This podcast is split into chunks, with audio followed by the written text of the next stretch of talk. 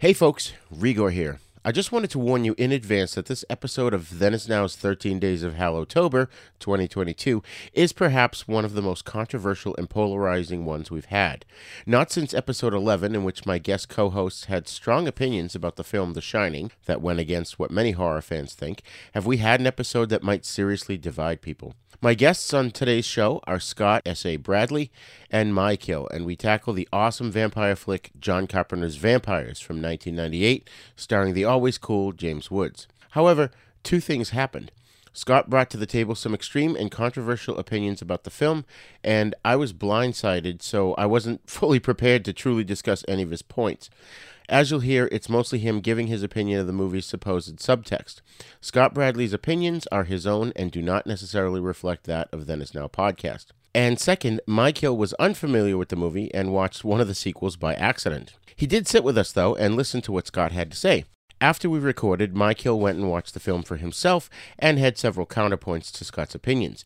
He came back and we recorded his take on the movie, and that will play after our discussion with Scott. Mykill's opinions are also his own and do not necessarily reflect that of Then Is Now podcast. We'd love to hear your opinions about John Carpenter's Vampires and whether or not you agree with Scott or Mykill or have a completely different take on the film. We are not a political show and we do not take sides one way or the other. If you email us a polite letter giving us your thoughts, we'll read them on the air. Please send your feedback to thenisnow42 at gmail.com. Thank you and enjoy the show. This is Paul T. Taylor, and you're listening to the Then Is Now podcast, you lucky so and so's. Warning, warning. Today's episode contains spoilers. So if you have not seen the movie or TV show that we are talking about, we highly recommend that you watch it first, then listen to this episode. Thank you. Rise and shine, my sinners. When Father Evil starts his day, he gets a little deadly. Deadly Grounds coffee has the richest, smoothest flavor you'll find anywhere. It's sinfully delicious. Once you go deadly, you never go back. Order yours at getdeadly.com. Coffee's so good, it's scary.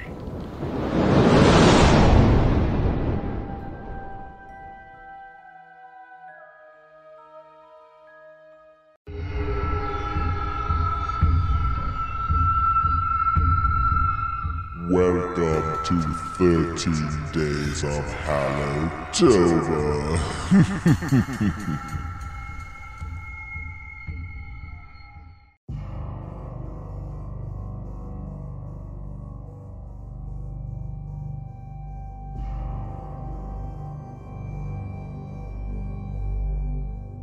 Hello and welcome to Then Is Now Podcast's yearly 13 Days of Hallowtober event. I am your host, Rigor. Joining me today is new frequent guest co-host, Mykill. What's happening, Mykill? Hey, hey, how's it going? Good, Ready good. to talk some more horror? Awesome, awesome. Glad to have you here. And also joining us today, once again, is author and podcaster S.A. Bradley. What's new, Scott? Hi, thanks for having me again. Uh, looking forward to talking a little bit more horror. I, I never get a chance to do that. So. yeah. excellent, excellent. We are continuing our yearly event called 13 Days of Hallowtober. Our theme this year is vampire movies. Today we're going to discuss the film John Carpenter's Vampires, aka just simply vampires. So grab your snacks and drinks and get ready for a discussion about a fun vampire flick. Class is in session.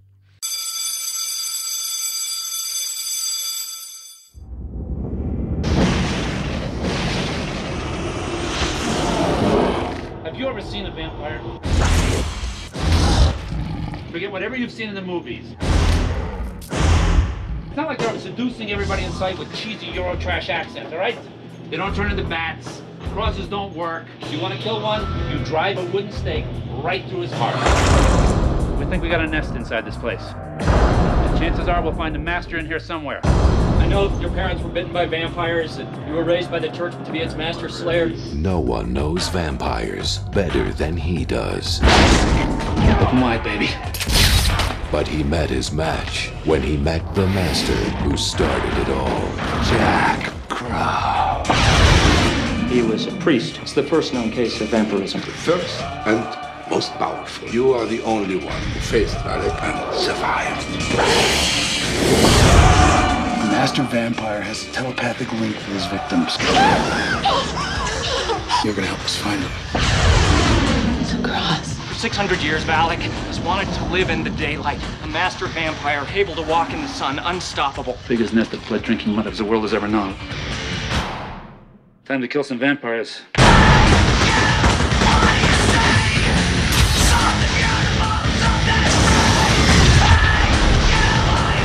James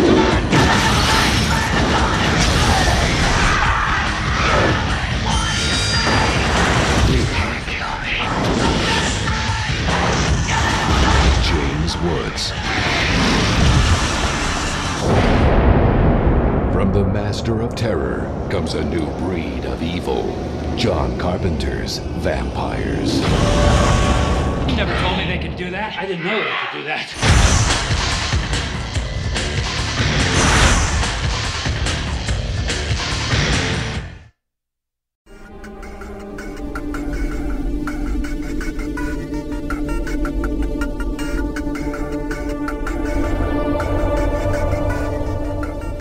Jack Crow leads his team of Vatican sponsored vampire hunters in a daylight raid on an abandoned house in New Mexico.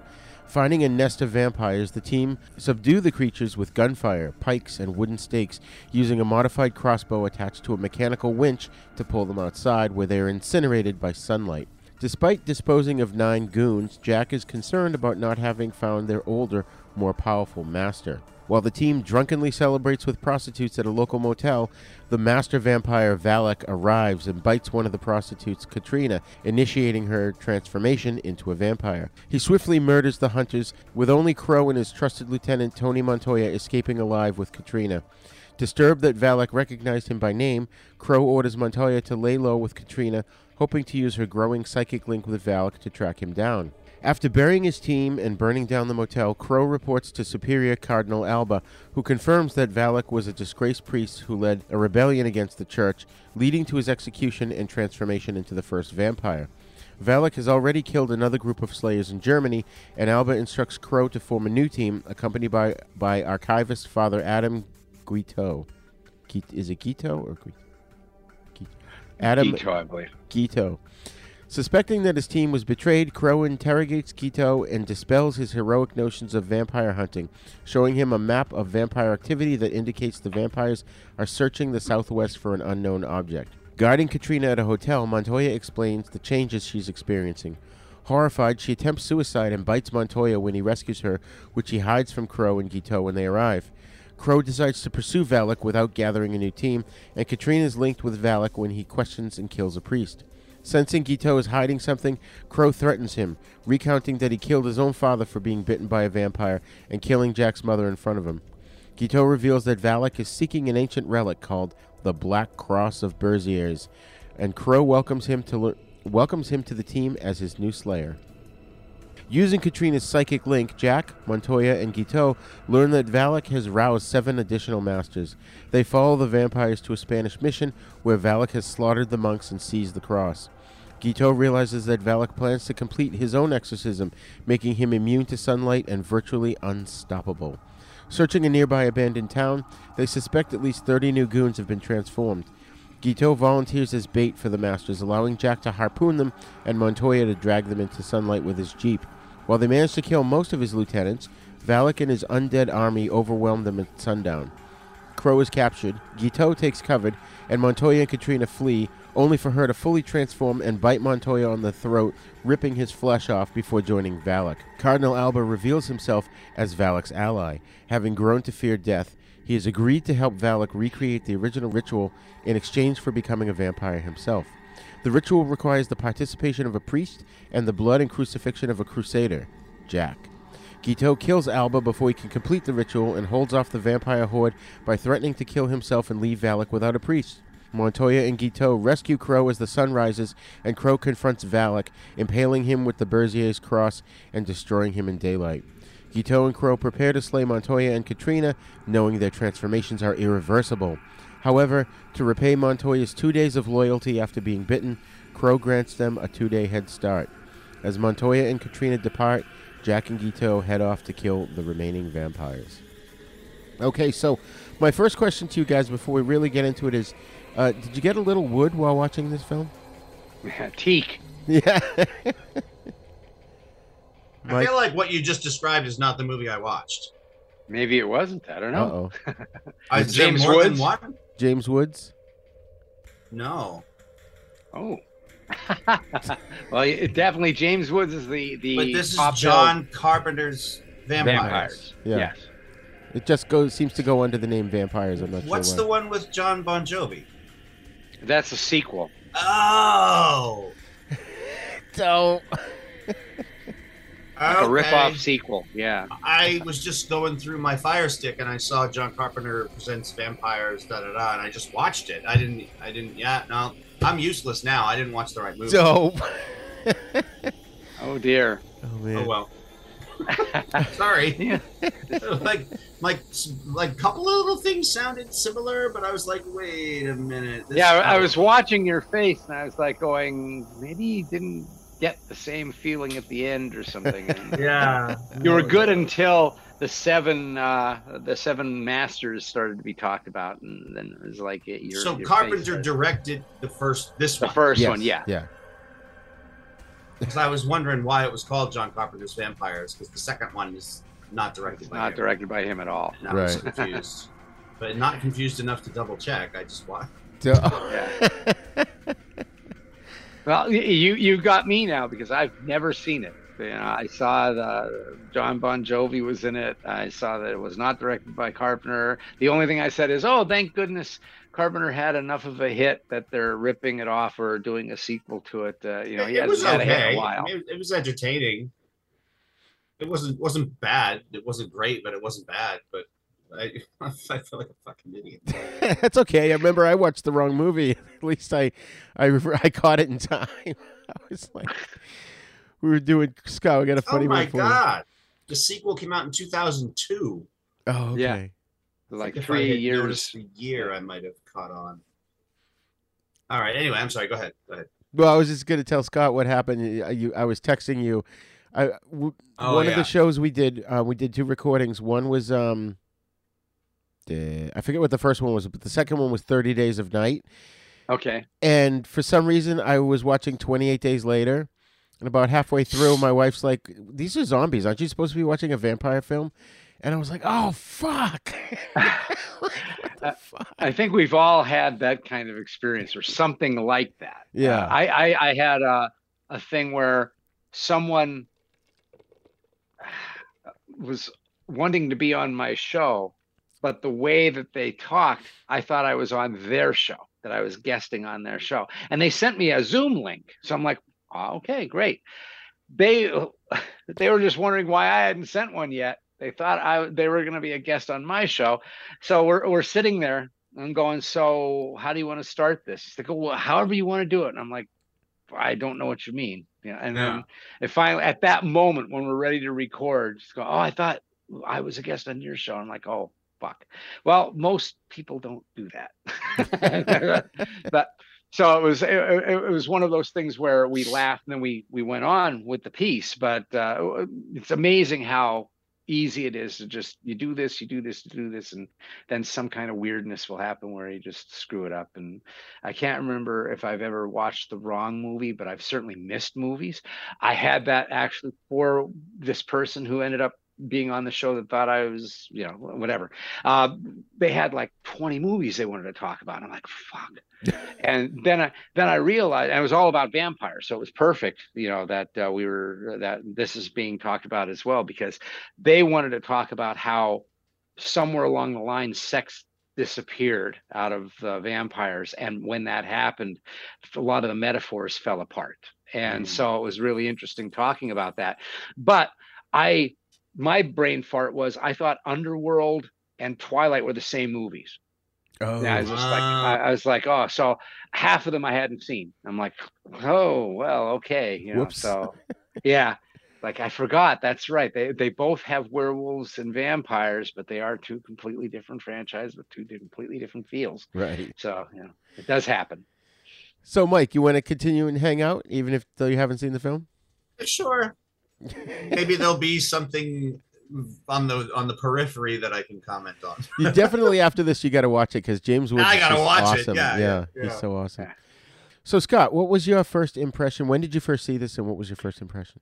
I saw it uh, the day it opened. I think it was October 30th of 1998 or 1999. I can't remember which. It was uh, 98. and and I had been waiting for it because you know I was a huge Carpenter fan. I I was in film school still, uh, and uh, a couple, of, a few of the people who actually liked Carpenter, we all decided to go together, and so watching it, uh, I had so much anticipation for it, and when I watched it. Uh, I was like, "Oh, this is frigging amazing!" I was like, "This movie is. Uh, I love what they're doing here." But I also realized after watching it that with the people that I went with, we saw two, three different movies.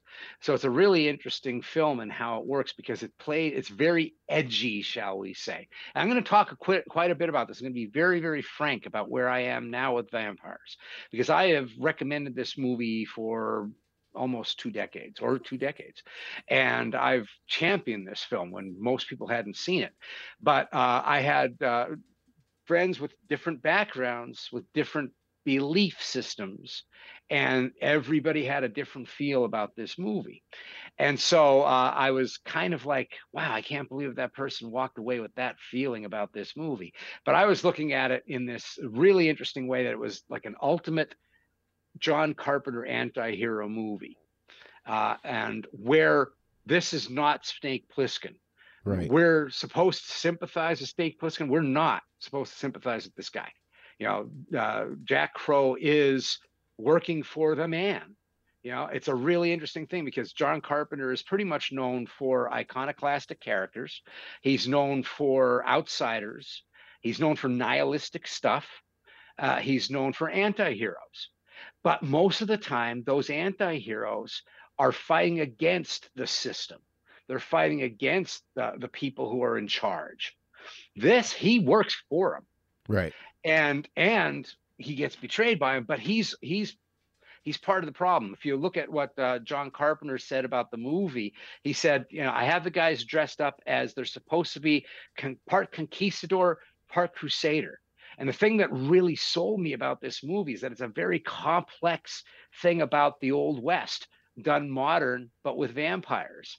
So it's like the searchers uh, in the thing where john chance you don't know if he's a psycho or not you know, he's he's Right. uh, going for the new world, but he's killing. He has absolute total hatred for the Indians, and his daughter, not his daughter, his niece, I think. It was the niece. Yeah. gets, yeah, niece gets captured, Natalie Wood, and so the whole movie is him going to go kill all these people to get her.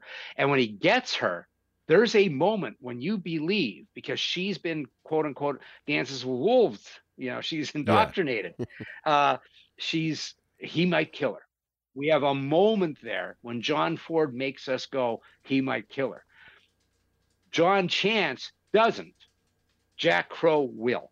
Right. And so there's a very interesting piece in this movie where what I really got out of it was, you know, if you look at the camera angles and stuff like that that's in there uh, from the very beginning, you're watching a slaughter, uh, genocide of these vampires. Now they're not human, right? Right. But they're stand-ins.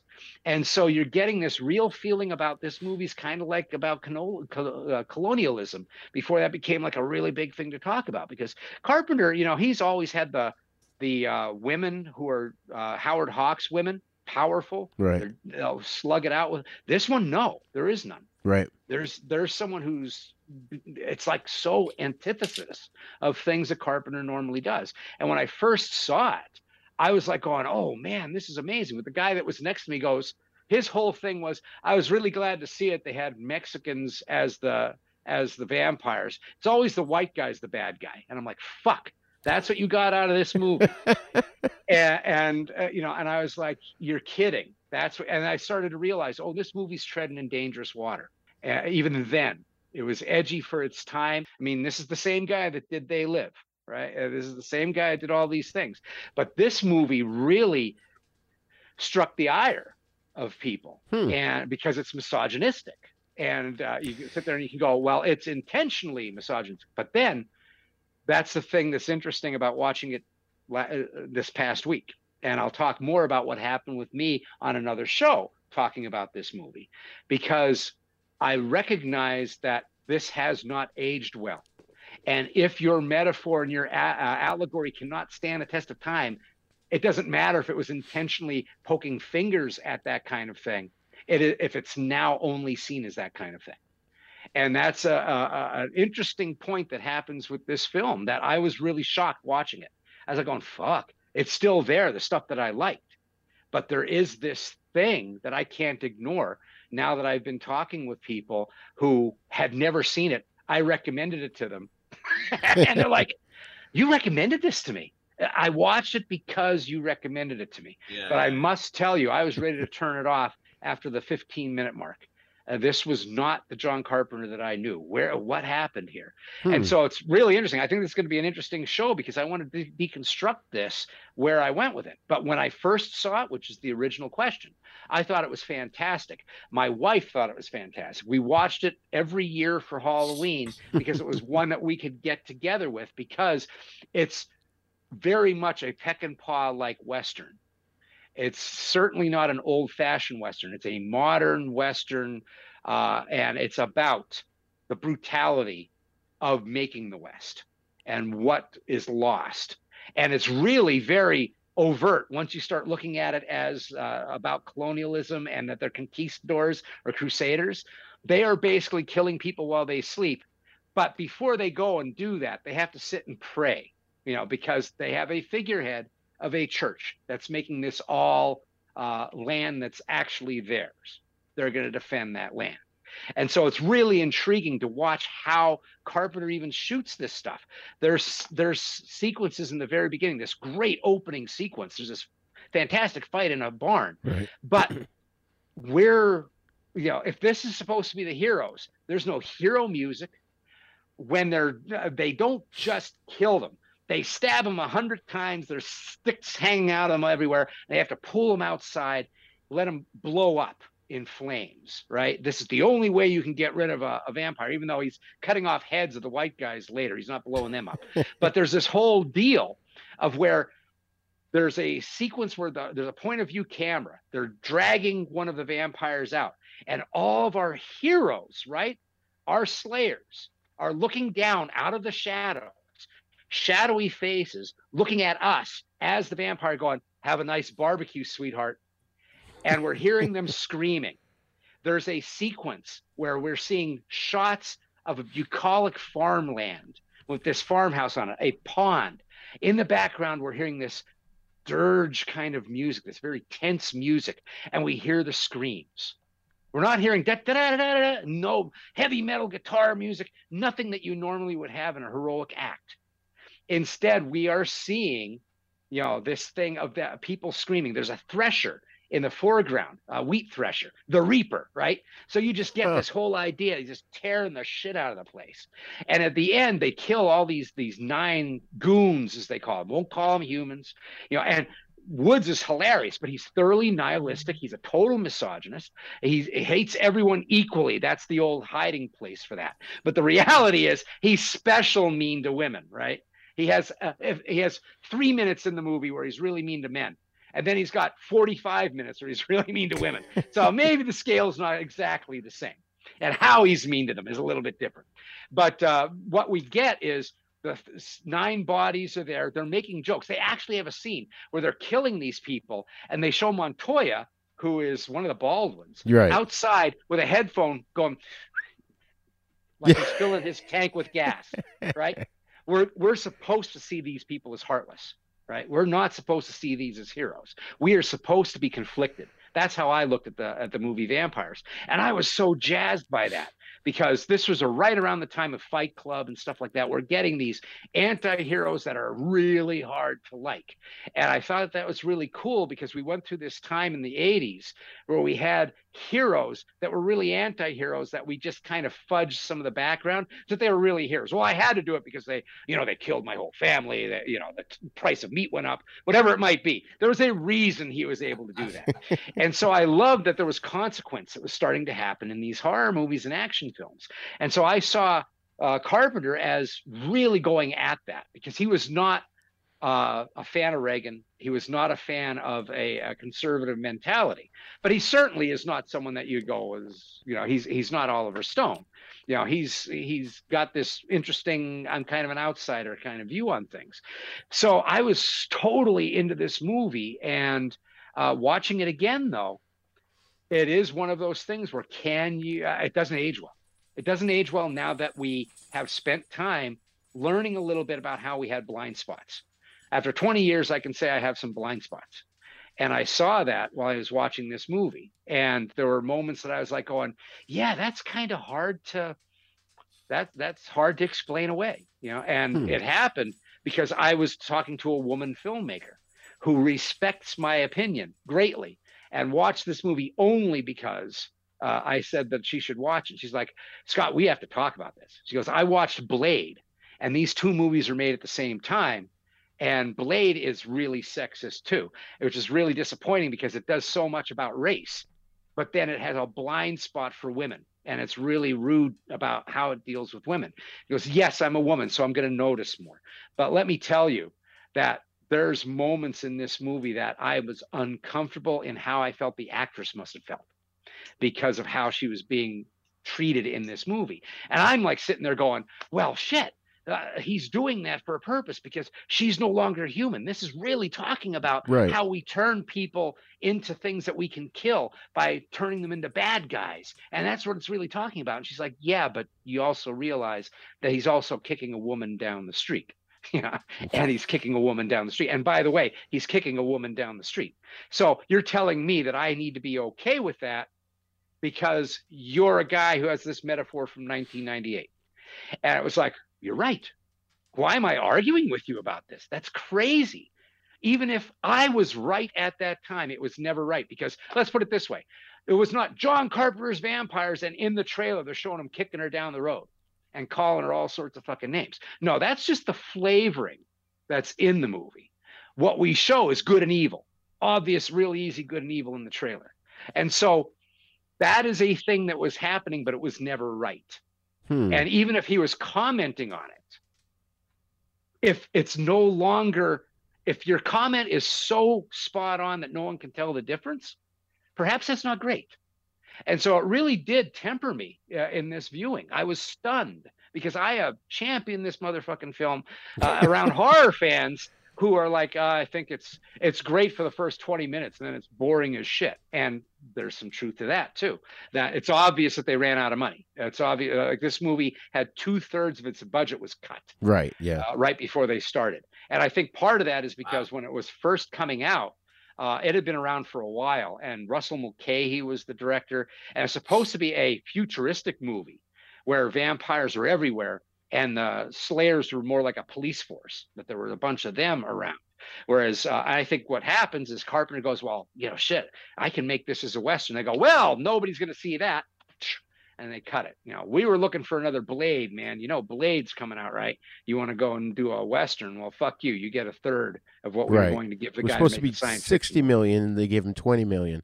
They gave him 20 million. So that's still a pretty, uh, you, Kathryn Bigelow, uh, we talked about a couple weeks ago or whatever. Uh, that movie, $5 million, looks fantastic. Uh, you know, John Carpenter's vampires, you can see the seams. In some scenes, literally see the seams. There's hmm. a there's a uh, spot where uh, the vampire there's this murder that happens, this massacre inside of a hotel, and there's a sequence where he punches through a guy to grab another guy, which looks awesome until you realize that you can see the scotch tape that they taped the fucking hole to the body part and it pops right up into the screen. You're like, oh my God. When I saw it in the movie theater, it's 50 feet, right? right. I'm like, oh, no, I can't believe he has that in here. You know, you know Carpenter's usually really good about, if nothing else, making sure things match. And uh, so, anyway, uh, the thing that was interesting about this was how much I fought for this movie, and I still, I still believe that uh, there's greatness inside of this story about colonialism. I do believe that he was trying to do uh, a little bit of uh, Peckinpah, and so he was going down this this grittier, darker road. I think he felt like he was being very brave in that way. And in the commentary, he talks about being edgy even for the times, uh, that he wanted to push on the very edges of what people were normally allowing to be respectable. There's I, I wrote so much shit about this. Oh. I have note after note after note that I love, and note after note that I, I was like, damn, I can't believe that, that I didn't notice that. I mean, the vampire slayers are grim, they're amoral. The movie is all about amorality in that way. There's amorality in the idea of uh, divine, what's that called? Eminent domain. You know, the idea of what was being done for the land here. All right, Uh, I, I'm gonna have to stop you there for a second because I disagree with you on that point. First of all, I didn't get any colonialism out of this this viewing. You know, I saw this when it first came out too, and I liked it. Um, I had the feeling that the word misogyny was going to come up, but you know, as I you hope. said, they're monsters. They are no longer human. So in that regard, you know, his characters don't treat them like humans anymore. But I don't understand the colonialism thing because the vampires didn't rule the land and we took it over from them. They're demons that infiltrated our world. It's the reverse. Right. Well, are You we going to be literal now, or are we going to start talking about allegory and metaphor? Because we're going to talk literal. The church also doesn't have vampire slayers, and there aren't really vampires. Right. It's We're going to talk allegory and metaphor. It doesn't have to be that. Like, what do they say in that movie? We know there's vampires. Other people don't. We also know there's a God, but we don't understand him. So you're going on the idea that vampires didn't rule the world, but we don't know that. We know that Valek was turned into a vampire from a reverse exorcism, whatever that means. right. But my thing is, he is setting this up as cowboy in India. And he is setting it up as Indian gets massacred by guys that are coming across who are working on the idea that this is for God. And God is corrupt if it's done in the way of the church. The church actually betrays the guy.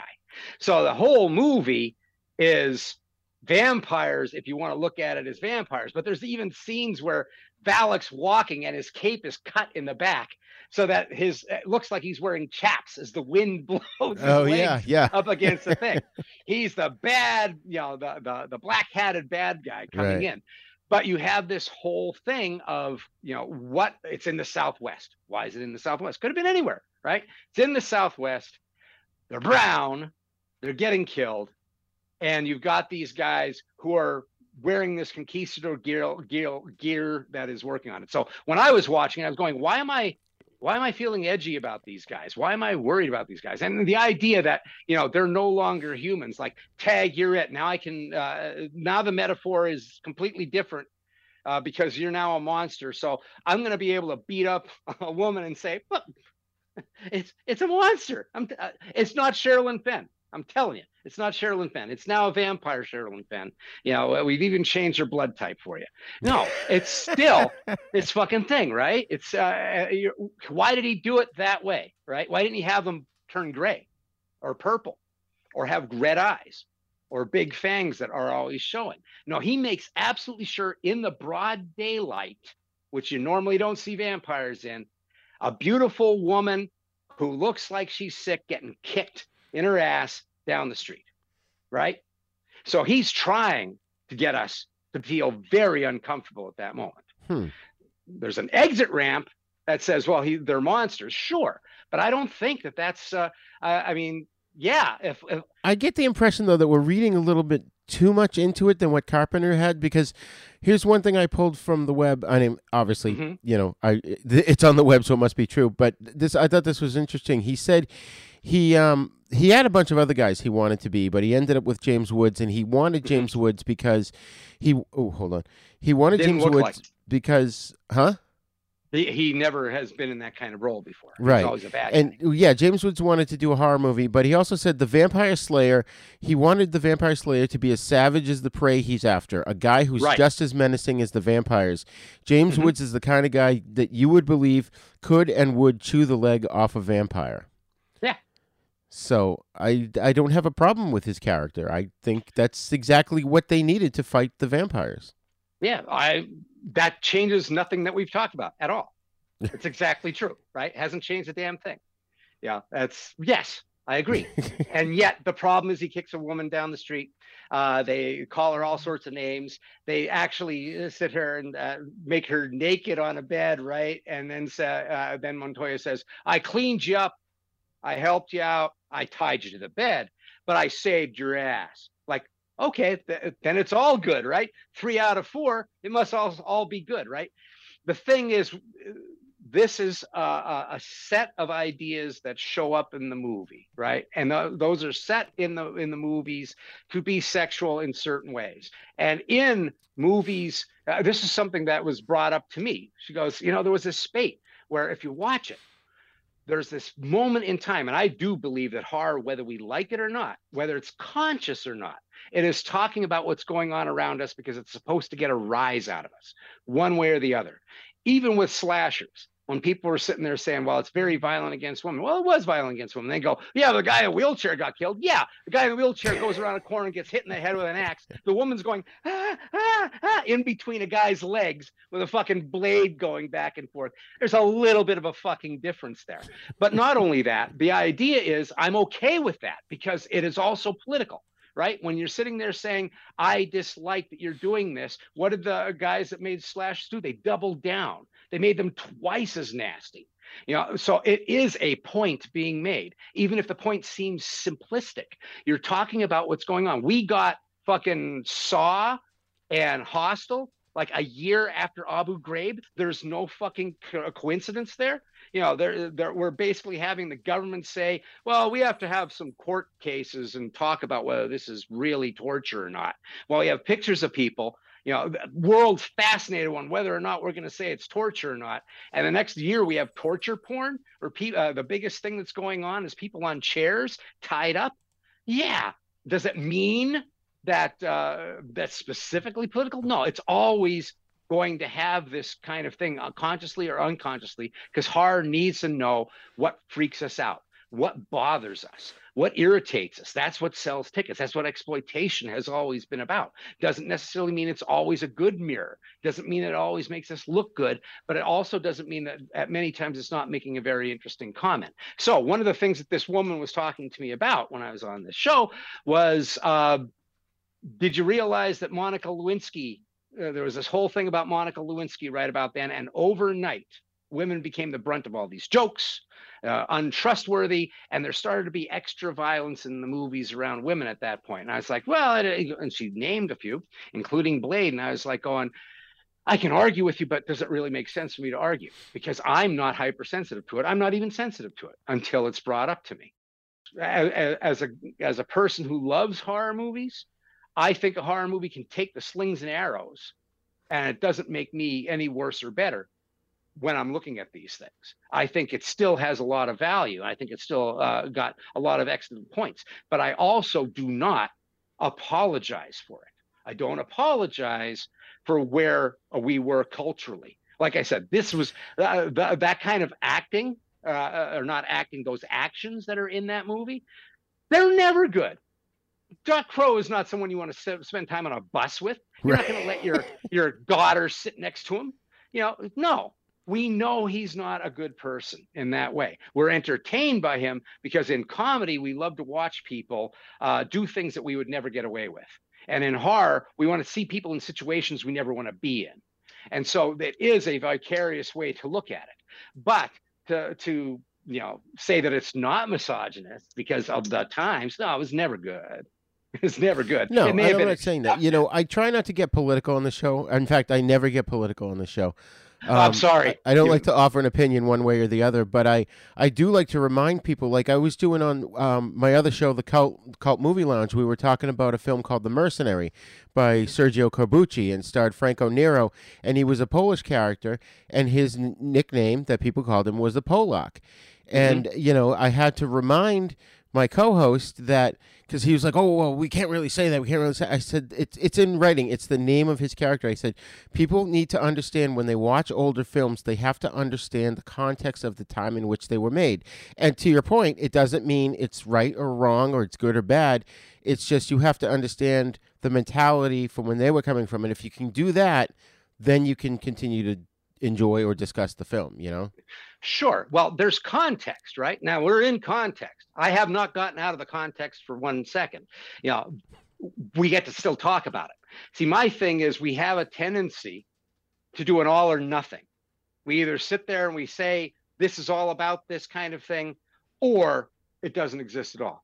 Like we shouldn't talk about. Like you should say, well, his name's the Polack. The Polack's kind of offensive, but at this point, it was he was called the Polack. Right. You know, and that's how you. And you may never say the, uh, the character's title again. You don't apologize for it. You don't hide it. Right. Right. Yeah. And that's the thing that I think is important. I believe in and statements now because you know what? Or statements got me. Or statements got me Weinstein. Or uh, or statements got me. You know, all these fucking guys that get away with all this shit. You know, that's what I got for saying I can separate the art from the artist. all it did was make them more brazen. All it did was get them, uh, you know, all these people are hurt. It's like when people sit there and go, you know, the great movies that uh, uh, Polanski did. And I love Polanski and I own Polanski movies. How I learned to live with that is that anytime anybody wants to tell me what a rapist he is, I listen because he is. And then he also made these movies. So I get both. I need to be able to be man enough in my world to do both and accept both you know it, i don't hide. I don't pretend to make other people think that what they're thinking because they think it feels terrible that they're wrong. They're not wrong if i'm not wrong.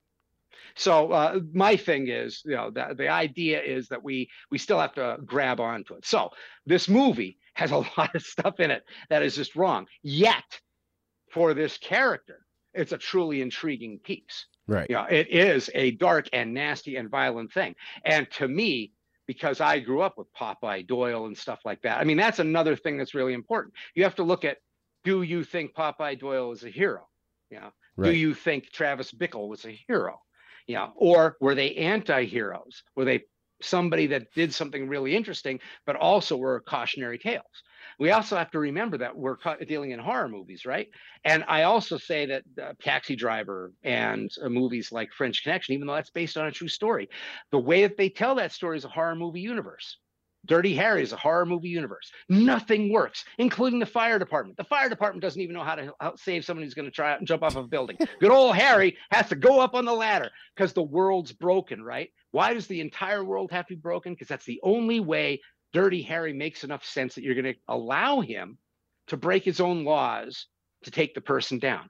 He is a wish fulfillment. There's nothing wrong with wish fulfillment as long as we recognize that. Hmm. And that's why sometimes those movies are a little bit scary because you'd have people who are like, I want to be Paul Kersey from Death Wish.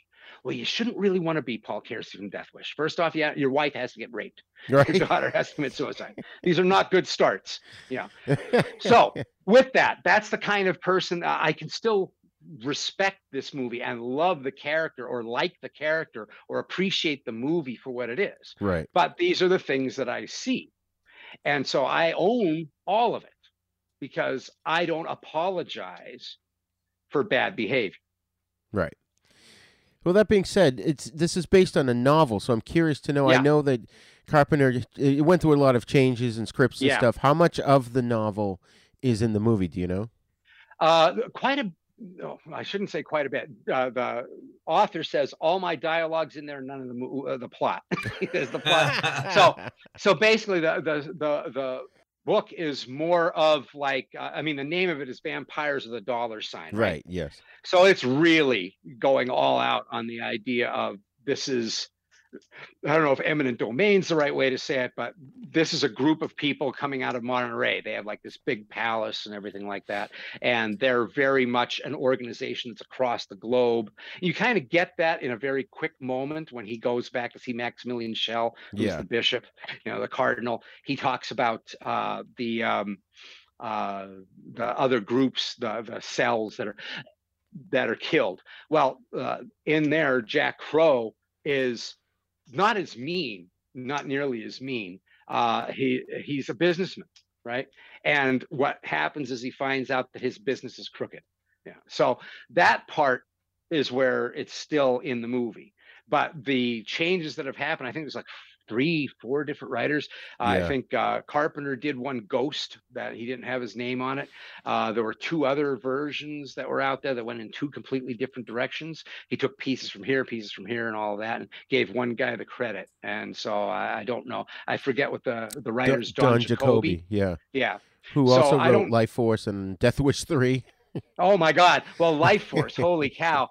There's one like I, I I have a feeling Don is used to not seeing his words actually on the screen because Life Force is that's just a madhouse. I love that movie too, Yeah. and that's another way. You know, there's all sorts of crazy in that that I love, but this uh, I I loved.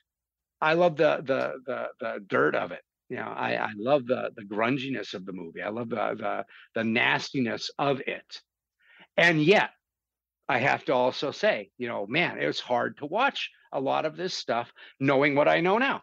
You know, I can't say that I haven't learned a few lessons over the last 20 years.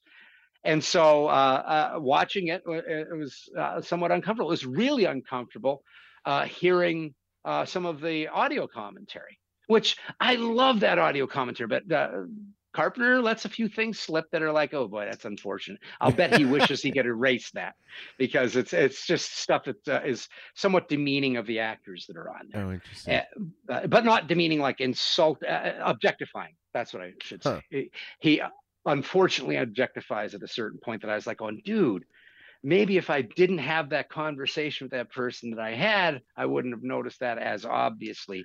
But yeah, it's kind of an apology that shouldn't be there. Hmm. You know, it's uh, one of the things that the the movie had uh, happening a lot, where he says a lot of people say that the violence is excessive, but we're saying that monsters are really excessive, and I, I get that. I completely get that.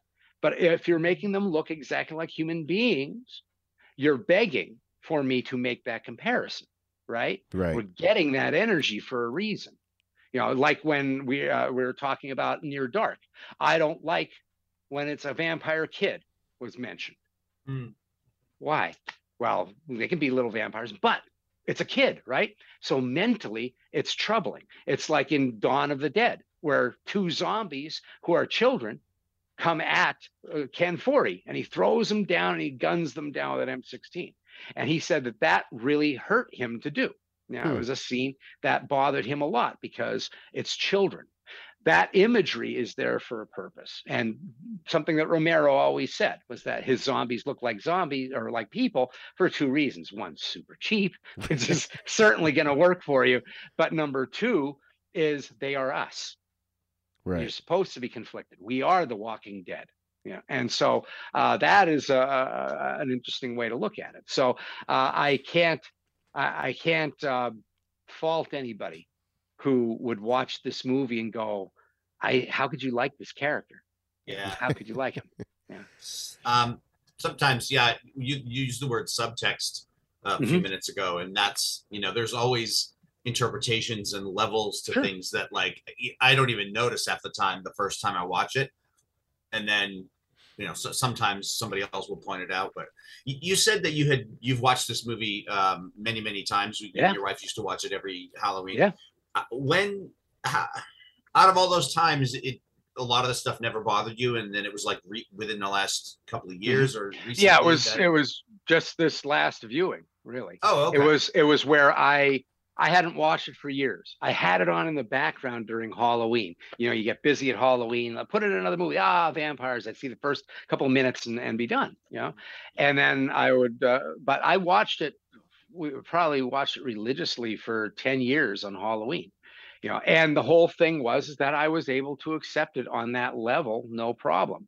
Easy to forget when everybody else is agreeing with you, right? Everybody agreed.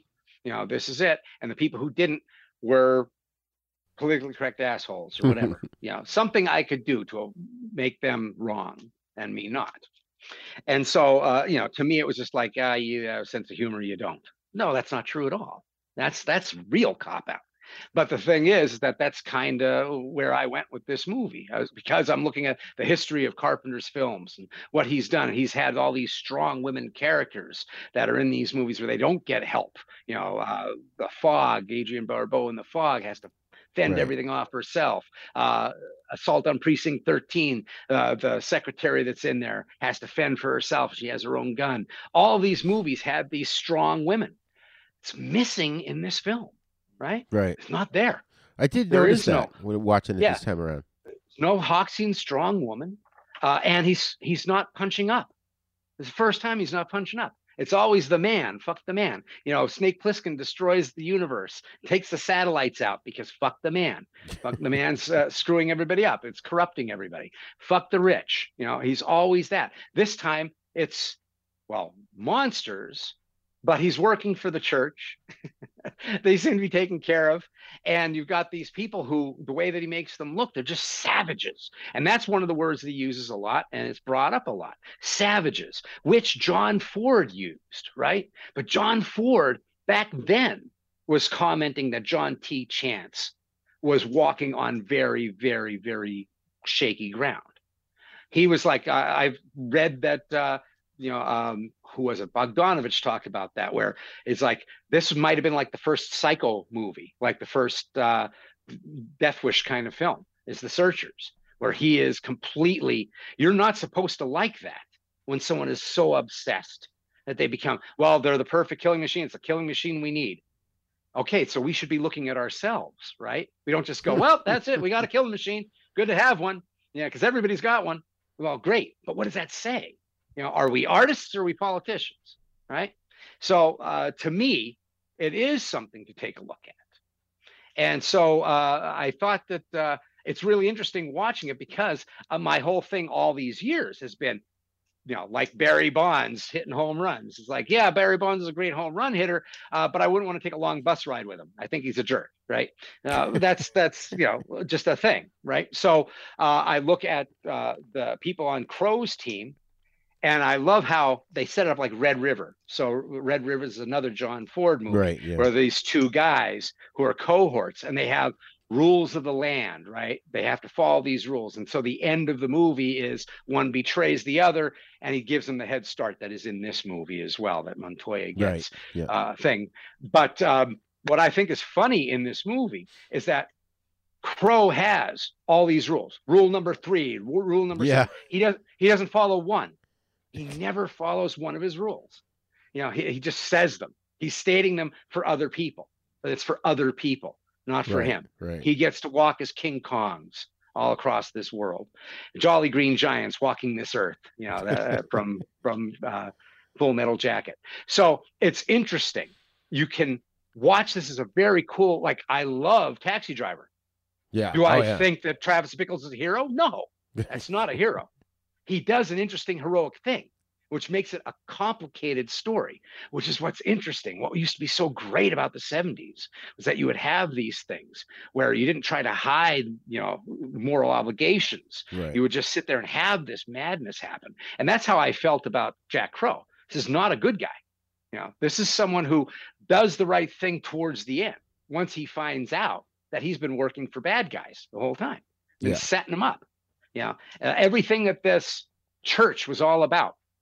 He, he uh, the, the bishop betrays or the cardinal betrays because he's getting old now. Now it matters to him. Right, yeah. Now that it's actually affecting him, now it's a fucking problem.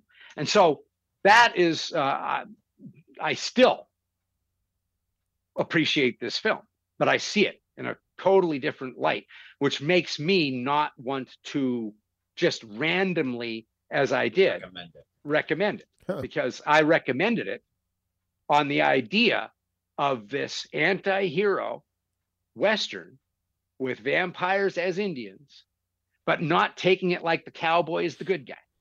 That is complicated. And that there's this whole thing about how it's being shown in the film language that Carpenter is using that tells me we're not supposed to like this guy. You know, Hmm. that he needs redemption. There are times when he just randomly looks over at a cross hanging, right? He doesn't, he believes in God, but he doesn't believe in the institution that he's working for. Right. He's in this constant crisis of faith. He's had his family killed uh, because somebody hid the fact that they were a vampire and it ended up killing his family. So he has a real hatred for this woman. Doesn't see her anymore as a woman. She's now a vampire, right? But again, that's where it gets sticky, right? Because he's also not really good to police officers. He's certainly not good to bodyguards. Doesn't like the priests, you know. So the there's shit out of that one priest. yeah, kicks the priest. Uh, the kicks whole the, movie. In fact, that's the funny thing. He's like the if you believe in betas. I don't know if I believe in alpha males and beta males, but uh, yeah, he's a beta male, right? The the priest Yeah. until he shows that he's a man and he can kick ass like anything else. He gets the shit kicked out of him. He's a whimperer. He's got these little glasses that make him a little Yeah. bit cute. You know, so you know, there's all this stuff that uh, makes him an unlikable character, but he's a fascinating character. And there's the difference, right? Not likable. I don't have to apologize for a fascinating character. The world's full of complicated people that are still worth talking about. And that's where I put uh, Jack Crow as a uh, uh, as a character in a movie that is problematic and yet still a fascinating look at uh, a way to look at horror and westerns blending together. Right, right. I mean, I loved the whole sequence at the beginning when they're, you know, they're the whole just to, in my mind, just to see a cool team of vampire killers going into Yeah. a nest to first of all, why didn't they just burn the house down? Why do they have Right. to go in one by one? Right. Secondly, why aren't they wearing where's my fingers? Oh, it's not a video anyways. Uh secondly, why aren't they wearing why aren't they wearing leather armor and neck protection? At one point, I think they give the priest that neck thing. Yeah. But that should be standard issue for what Yeah. they're doing. Well, they they do have it. The one who doesn't, because he's too cool and too tough, is James Woods. James Jack Woods, yeah. He doesn't. He doesn't wear it. He's in the front, and he's the one who doesn't need it, right? But everybody else, you know, they have the little uh, chain oh, mail okay. I didn't notice that they they all Yeah. had the neck So protection. they have that stuff, and they have you know, there's. I mean, it's something that Carpenter says on the audio commentary. He said he wanted to make them part conquistador and part um, the other thing I have it written here somewhere. Man, I have way too many notes about this movie, but I think so much of my my my feelings about it because it's Right. been in my life forever. Carpenter's my favorite director of all. Uh, so part conquistador, Park crusader. Oh, so okay. he was going for this whole thing of uh, we have spears. Why do we have spears? Because that feels medieval. It also feels like it could be a religious one of those things called where they have the cross on top. Of it. Oh yeah. He goes. He's uh, he was always blending the idea of what conquistador and crusader, right? Not knights. he said conquistador, and crusader. Yeah. These are invaders.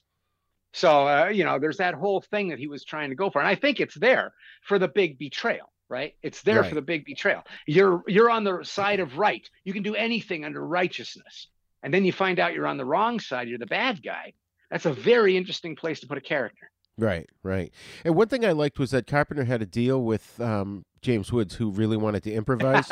he's Yeah. like, he's like, just do do the lines as they are, and then I'll let you improvise. And Yep. when he wanted him to be, you know, more focused and disciplined, he would use the take that went by the script verbatim. Yeah, yeah, yeah. He cool. had uh, he had himself a, a real time with uh, with him, and I, I think there's so much that's cool about low budget filmmaking that they're doing in this movie, and it's uh, it's interesting. It's the first time that he's using a cinematographer other than, uh, or is it the second time? It's the second time. I think don't uh, they live was also Gary Kibbe, but he had predominantly, excuse me, uh, used uh, um, oh my goodness, Dean Cundy for most of his films. Right. And so he was using a new uh, guy for uh, photo- cinematography, and he was using new music as well.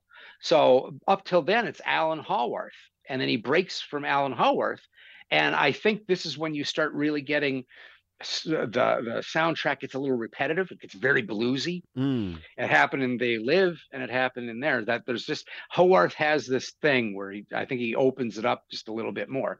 It's not terrible, but it is something that I noticed, uh, especially watching this time around, that that soundtrack uh, doesn't open up like uh, say when we're listening to Near Dark and you have Tangerine Dream just has this really and and it's funny because Tangerine Dream is kind of like uh, or Carpenter is kind of like Tangerine Dream depending upon which way you want to look at it. They have that very uh, ethereal uh, keyboard driven piece that usually works in their stuff. Right. But uh, you know, but I love what he did. uh, Low budget wise, he's uh, tight and lean. Uh, made sets when he needed to make sets. Was on location when he needed to do locations. Uh, the location of the barn in the very beginning of the movie was from an Italian uh, cowboy movie that was Huh. made there, and they just redressed it so it looked more gothic. Wow. Uh, the inside was a sound stage at the University of uh, um, New Mexico, and uh, the elevator was just a box, and the background was your paper roll. So it looked like rocks going by, Oh, and he's, cool. he, I think he uh, he donated that to the the the uh, the university so that they have this this prop. So wherever he could, he was always trying to make this thing of it's gothic but also utilitarian. It's gothic but it's also western. So if you look at how he's setting up all the staging and how it looks, he's always trying to get this feeling of spaghetti western. I think Sergio Leone is all over this movie. Oh, I think yeah. especially in the beginning where they're all standing outside of the farmhouse and there's that slow zoom in on his face Yes, and a zoom out on the thing. That's that's once upon a time in America right, Right. there. Oh yeah. And and then if it's not Leone, then it's uh Peckinpah. And Peckinpah did kick women around an awful lot. They were all whores in his movies. So uh, another really complicated guy that I champion, but I never pretend that his movies weren't really really rough viewing. Yeah. So uh, yeah, I, I I love what he did with those things. I think Thomas Ian Griffith is kind of wasted though. I think uh, as Valek, he could have made him just a little bit cooler. You know, uh, Yeah. this is a martial arts champ, right? Right. He's a guy who could do all sorts of stuff. They don't really have him move that much, but uh, I I love how they play with the midwest the midwest the southwest so much. They play with the western so much. There are these broad shots. Like the one shot that i think is just such a champion shot is when the priest is getting beaten up on the side of the road because uh, uh, jack crow knows that he's bullshitting Right. he's not telling him the whole story. So he throws him out and he's beating him up and he puts a gun to him and he says, I don't know. And as he says, I don't know, it cuts to a long shot of a canyon. They're right on the edge of a valley, right? Right. And it's just this beautiful picturesque thing, but it's a little, little part of the right hand corner is the priest and Jack Crow. And I'm like, that's so Western. That's Yeah. so John Ford. And that's so Carpenter. It's not necessary to the story, but it is right for the story. Right. And it's a pivotal moment, though. It's when Jack is looking at him, and you can see in James Woods' face, we- he believes him. It takes him a minute. You can kind of see the wheels going in his head, and he's like, okay, you're part of the team. Let's go. You know? Yeah. Well, there's the whole thing where he has to nearly stab him in the uh, hotel room, which I think happens after that, right? Right. Yeah. Yeah. Yeah. And that's where it's like, who's lying to me? He feels that everybody's lying to him. And the weird thing is, they are lying to him because he's a psycho. you can't you can't fuck with up with this guy. Montoya can't trust. Nobody can trust him. You know, he'll, Right. he'll, he'll, he'll he's ready to blow his best friend away at certain points. He gives him two days. Right. Yeah. We've been through everything, but you lied to me, but you were straight to me. At least you protected me in the end. But you know what? You're dead. Right. And he knew it. He Baldwin knew it. But um, I just wanted to jump back to the music for a split second and, and say there was a moment where where they're driving into Santiago and you see the sign that says Santiago and that music was very spaghetti western right in that Oh, spot yeah. there. Yeah. Oh, there's beautiful spaghetti western stuff that's in that movie. The whole killing of the monks. Yeah. When, when they run in, they're like throwing monks up against the wall. And how do you know they're dead? Because there's a big spot of blood on, on the wall when they, when they fell. They just A fell like a wet smudge. Yeah, it was like a sponge on the back of the head or something. They just knock them up. But, but it works. You know, it's very Yeah. effective. And it's very much, you know, the end is so much of a Western. You know, meet me high noon, except it's high midnight. Right, You know, right. we're gonna have the guy strapped to the to the, To the cross. yeah, he's on a cross in the uh, town center, town square, and uh, and that's unfortunately where it becomes obvious that they ran out of money. Right? There's no big end to the movie, Right. and it does it does lose some of the pacing that I never noticed 10, 10 years ago when I was watching it every day, every year at Halloween. Uh, I never noticed that it gets really slow at certain points because they split up the, the, the remaining. So, for those that haven't seen this movie, there is a massacre that happens at a hotel uh, after they kill off a whole bunch of these uh, these vampires. Somehow they knew that they were coming. We then find out it's a double cross from the people who are actually paying this guy to work, but it ends up killing just about all of his team. And there's this huge massacre, all this stuff. You're like, oh wow, this is incredible. But after that, there is a split between the two surviving members the the right hand man and the guy in charge. And when that happens, there's a dynamic shift that just it's obvious that they needed to do more exposition because they didn't have the money to show you, Right. which is normally where Carpenter would go. And so they split it up by having part of it in Monterey and part of it in a hotel room and a beautiful hotel, you know, all this stuff to make it look like something. But it became obvious at a certain point watching it this time. It's like, damn, he he just ran out of money. He had to save it all like like Corman used to. Save it all for the last reel. Right. Start blowing shit up at that point. But it felt kind of forced at the end. Yeah. It didn't have this like especially uh it, it especially becomes obvious because he's he's so much mimicking Sam Peckinpah. And if you're going to inform your movie with the Wild Bunch, you have to have a fuck of an ending. Right. You have to have an ending Right. that's like, wow, holy shit. And that, that doesn't happen. Think- It's very, it's very subdued in that way. Yeah. And I remember even when I saw it in the theater, I loved the movie, but I did feel Yeah. uh, it's like, ah, that end is a little, you know, it's kind of downer. But yeah, but you know, Carpenter does downer endings every so often. you, you mentioned the uh, the massacre in the hotel room, and I I loved it. Like right off the bat, Mark Boone Jr. is playing um, Yeah. uh, Catlin, and he opens the door, and Valek just with his own fingers just poop, slices Yeah. him right in half. Yeah.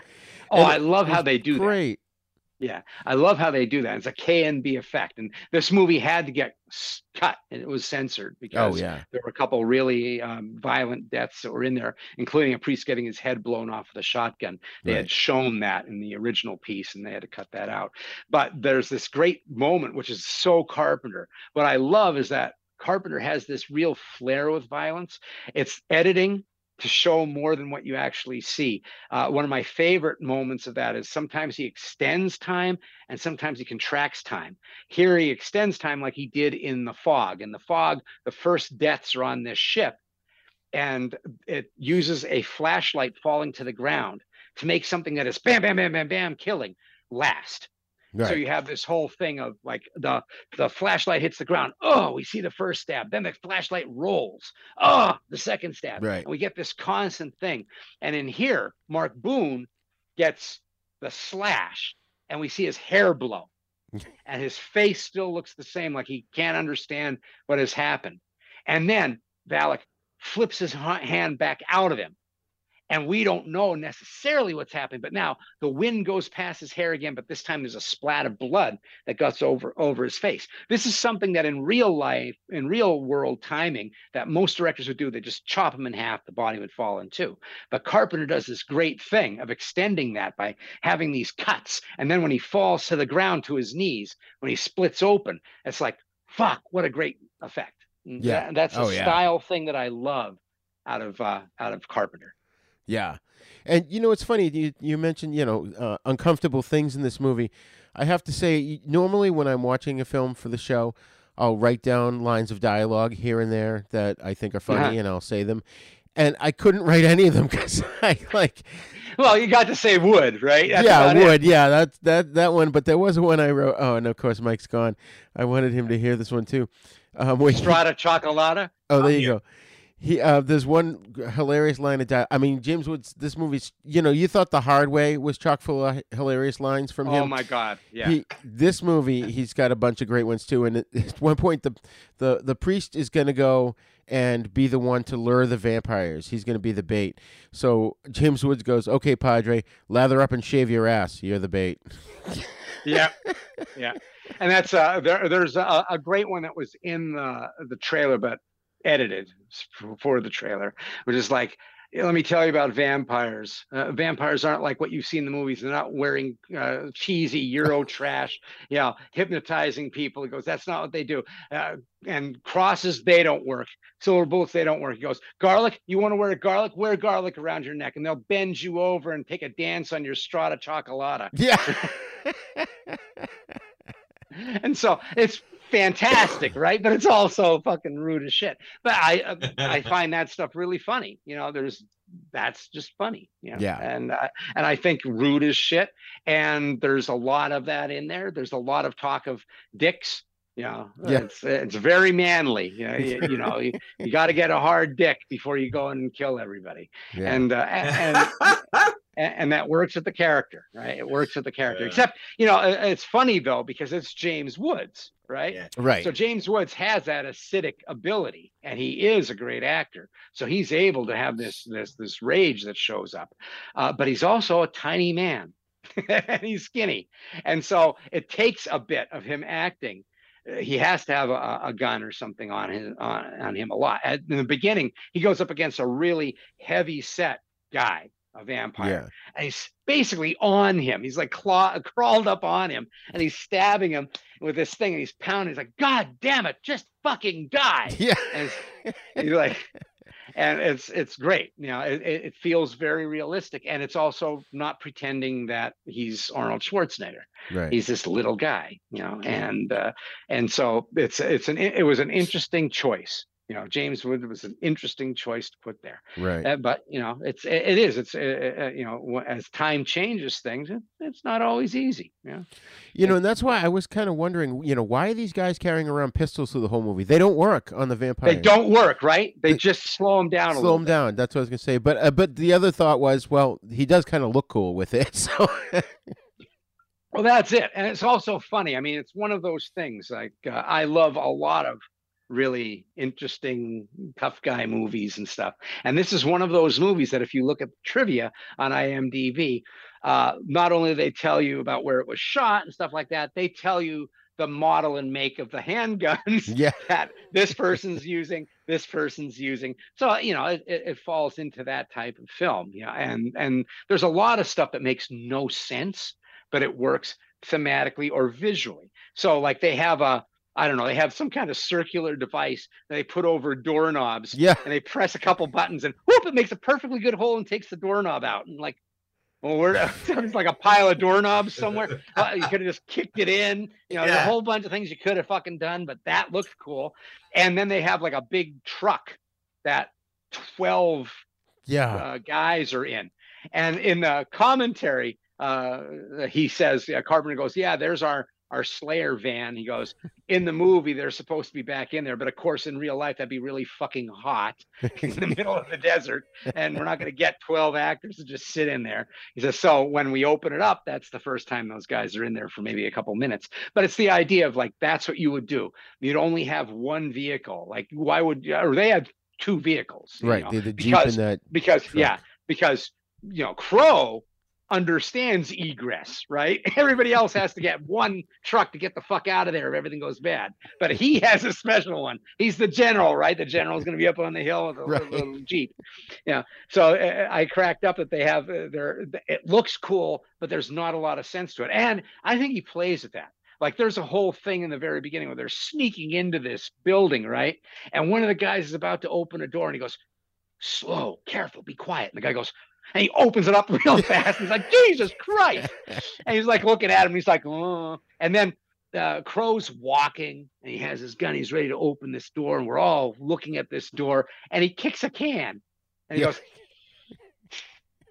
and he just looks at everybody. And it's like, so they're they're playing with it. He's being very playful with this stuff. They have uh, you know, the winches that they use to pull these guys out. But a perfectly good question that you asked is like, why not just burn the building down, right? Right. Uh, and, and wait outside. Wait Set outside. fire. It's anybody daylight. runs out, yeah. then Anybody yeah. comes out, they're gonna blow into like uh, when they catch fire here. They don't just catch fire. It's like Roman candles are going off Yeah. underneath their clothing. It's like boom, and it's cool as shit because of that. But it also is not very logical. Their attacks are not very logical. Uh, and I mean, if you're trying to be macho, why come when they're sleeping, right? So yeah, they're half smart, but they're not thoroughly smart. They don't The- go all the way. I almost got the impression at the beginning that they were a relatively new team for him because there was even one guy that was kind of cowardly and he basically told him, you know, suck it the fuck up and get in Yeah. there. Uh, yeah, I haven't a clue if it's a new team. Uh, they never mentioned that. It may as well be, or it may as well be that you're just never going to satisfy this fucker. If you're on his team, just be ready for the, uh, you know, you're never good enough. For Jack Crow. Jack Right. Crow is gonna, you know, he's gonna find something wrong with everybody. But I think it's interesting that even the police, nobody is looking at these guys as good guys. It's like, when are you guys to get out of town? Uh, I've spent a week uh, rounding up whores and booze for these guys. When are they to get out of this hotel? And he's like, we'll get out this tonight. He goes, I can't say that I'm sorry to see you go. Right. You know, this is these are your heroes, right? So it's not like we're supposed to kind of like these guys But in a way then- we grudgingly do, right? But then James Wood says to the cop, "Did you get the package we sent you?" And he goes, "Yeah, I did." yeah, right. Yeah, because they get money, right? And Yeah. that's Yeah. that's supposed to make everything okay too, right? Yeah. Hey, I pay y'all. It doesn't matter how I run my ship. Know? Right. And so there, there's that kind of thinking that's in there as well. Uh, so it's really interesting. And I think uh, one of the things that bothered me when I first saw the movie, and I understood that it was a Western motif, but it really bothered me that we didn't see more of the Slayers. I Mm. loved the Mark Boone Jr. Jr. character. Yeah. He's funny and sarcastic, and he doesn't look like a superhero. He's just this heavy set guy with an upside down cross shirt and stuff, but he believes in God. So it's like this whole really interesting thing about some of those guys. Some of them are completely throwaway. But uh, I was like going, you know, this is kind of cool. I'd love to see them in action more because it was a lot of fun to see them. But I understood that you need to take away all the power so that the story becomes much more personal when Jack Crow has to go out there and do this stuff. Once again, horror movie universe. For him to be able to do all these things, there needs to be all this stuff that the world is absolutely wrong and crooked for him to be able to get away with it. Right, right. You know, it's interesting too. The the um the the way he they keep going. You know, because he's he's obsessed with finding the master, and I Yeah. loved the whole thing where the master's not there. You know. Yeah. Yeah. Well, I love the, I mean, the, kind of the Tomb of the Living Dead uh, tribute, Oh you know, yeah. uh, where they're coming out of the ground. Yeah. You know, I thought that, was so friggin' cool. Uh, these uh, master vampires come out of the, the ground at sunset, and they're just in shallow graves around that house. So he missed them because they were informed that he was going to be there, and uh, that was interesting. It's also uh, interesting that he does this slow motion during one of the most visceral moments, which is the the massacre at the hotel, at the motel, the Sun God Motel. Everything's slow motion. He's kind of doing that Peckinpah thing of you know people getting shot in the ballet of death they used to call it. Right. right. And so there, there's that whole thing, and that works for some people. Like it works for me because I know Peckinpah stuff. But for a younger generation, when I was looking up reviews of this, they were like going, "Man, he kind of it's portents of things to come." How the pacing kind of lags as the movie goes on. That in the most vital moment, where it can be the most kinetic, instead of going the way of like Cameron, where everything's happening all at once, he instead has everything happen all at once in slow motion so that you're slowly watching all of this happen Right. and and so my version of film language which is a little bit older granted uh that made sense but for someone younger they were like going that's a very weird change it's a very strange place to put that and once again that's so, sometimes the the language of film you know context is everything and if that's no longer relevant, that can become a, a hindrance. Why did Peckinpah do that? Well, Peckinpah did that because all the westerns used to be a guy gets shot and he goes, uh, and falls over. But when he was in the army, he watched a guy get dragged by his testicles by the by the people that were his his uh, compadres. You know, he was at a prison as a guard, and the Mexican, uh, the the Spanish American kind of conflict was going on, and uh, he watched these guys torturing people, and he saw people die, you know, in in battle. And he's like, that's not what gun battle looks like. So his thing was he's going to slow it down. He's not only going to have chunks of blood coming off of people, he's going to show it in slow motion and have people slowly going down on the ground. And that's what made the Wild Bunch so amazing was that in a world where you had Joel McCrea and a white hat and John Wayne in a white hat, at most you'd see a red spot and the guy would be okay, but he'd still be able to walk. And Peckinpah was demystifying that. Now, we've gone 60 years since then, or 50 years since then. Uh, is that still a relevant way to go? if nobody else is doing it right so uh you know it's it's a question but Yeah. uh, it, it kind of broke my heart that the the the younger generation looked at it and looked at the slow motion, going, "Man, uh, what's he? How senile is this guy? he, slow, he slowed down the action. This movie needs action." That's funny. You mentioned the um the scene where the the masters come out of the graves, and that that also reminded me of Sugar Hill. Yes, You know, that's fucking cool. Yeah, Yeah. yeah. Sugar Hill's awesome. oh, I love that movie, Mike. Yeah. Sugar Hill's um it's a black exploitation film from the seventies. It's a zombie flick, but it's it's uh it's a uh, the old school zombies. It's the voodoo Yeah. type zombies. Yeah. and it's about this chick whose husband is killed and uh, by mobsters, and she needs to take revenge on him, and ends up getting involved in voodoo, and it's it's really good. Yeah, there's some really good scary moments in that, and visually really interesting. It's kind of like um, Blackula. Yeah. you know, Blackula has some really interesting stuff, but there's also a really scary slow, Slow motion. I moment, was thinking right? that when you were mentioning it. Yeah. Yeah, I was like, that was like embedded in my nightmare. You know, that's Yeah. that, that's the horror. That and like uh, Jean Rollin's uh, fascination, where the woman's coming with the the scythe, Right. slash Yep. the guy, Yeah. and it's like that's more like me being just paralyzed, going, "Oh well, I guess I'm fucking dead." Here Yeah. we go. It's gonna happen in slow motion. Wonderful, thank you. No, but uh, but yeah, I love that the, the visual flair. I love a lot of the visual flair that's in the movie. One of my favorite shots is when it's in the the um, finale where there all there's like the 30 goons, but there's also downstairs. So just like a perfectly good western, just like Assault on Precinct 13, just like Rio Bravo, we have an invasion of a police station, basically. Right. We have a, a jailhouse. And this is a jailhouse that has multiple floors. There's like a elevator in it. Yeah. Like a mine shaft kind of thing. And um, the bad guys are the ones that are inside, as opposed to Rio Bravo and everything, where the good guys are surrounded. We have our good guys infiltrating, and you uh, there's this wonderful moment where they have to do all this weird shit to get downstairs, and it's where they have to get this elevator down. And there's this complicated shit of how they're going to drag a guy up, and you know the winches work. Ah, it's just it's too much to talk about here. Right. But anyway, it's it's all just to make the suspense unbearable as this priest who doesn't know what the fuck he's doing, but he's the shaved ass bait at this point. Yeah. He's there to be bait for this vampire. And my favorite shot is they get down there and Carpenter just holds with this priest stepping a little bit out of the elevator shaft. And then it turns point of view and there's somebody walking and there's just enough light to see a silhouette and then it goes total darkness and then there's just a little light to see silhouette. And it's a vampire and it walks and it goes and kind of hunkers down a little bit and it doesn't run immediately. There's just this standoff moment and you're like what the fuck and then it goes boom as fast as possible into the darkness. And it's like oh that's so great. And you see him coming and he's like hurry let's Yeah, go yeah. up now. Now would be a great time. You know that kind of thing. And it's just so cool. Uh, it's one of those things that there are certain shots in the movie that i go there's vintage carpenter.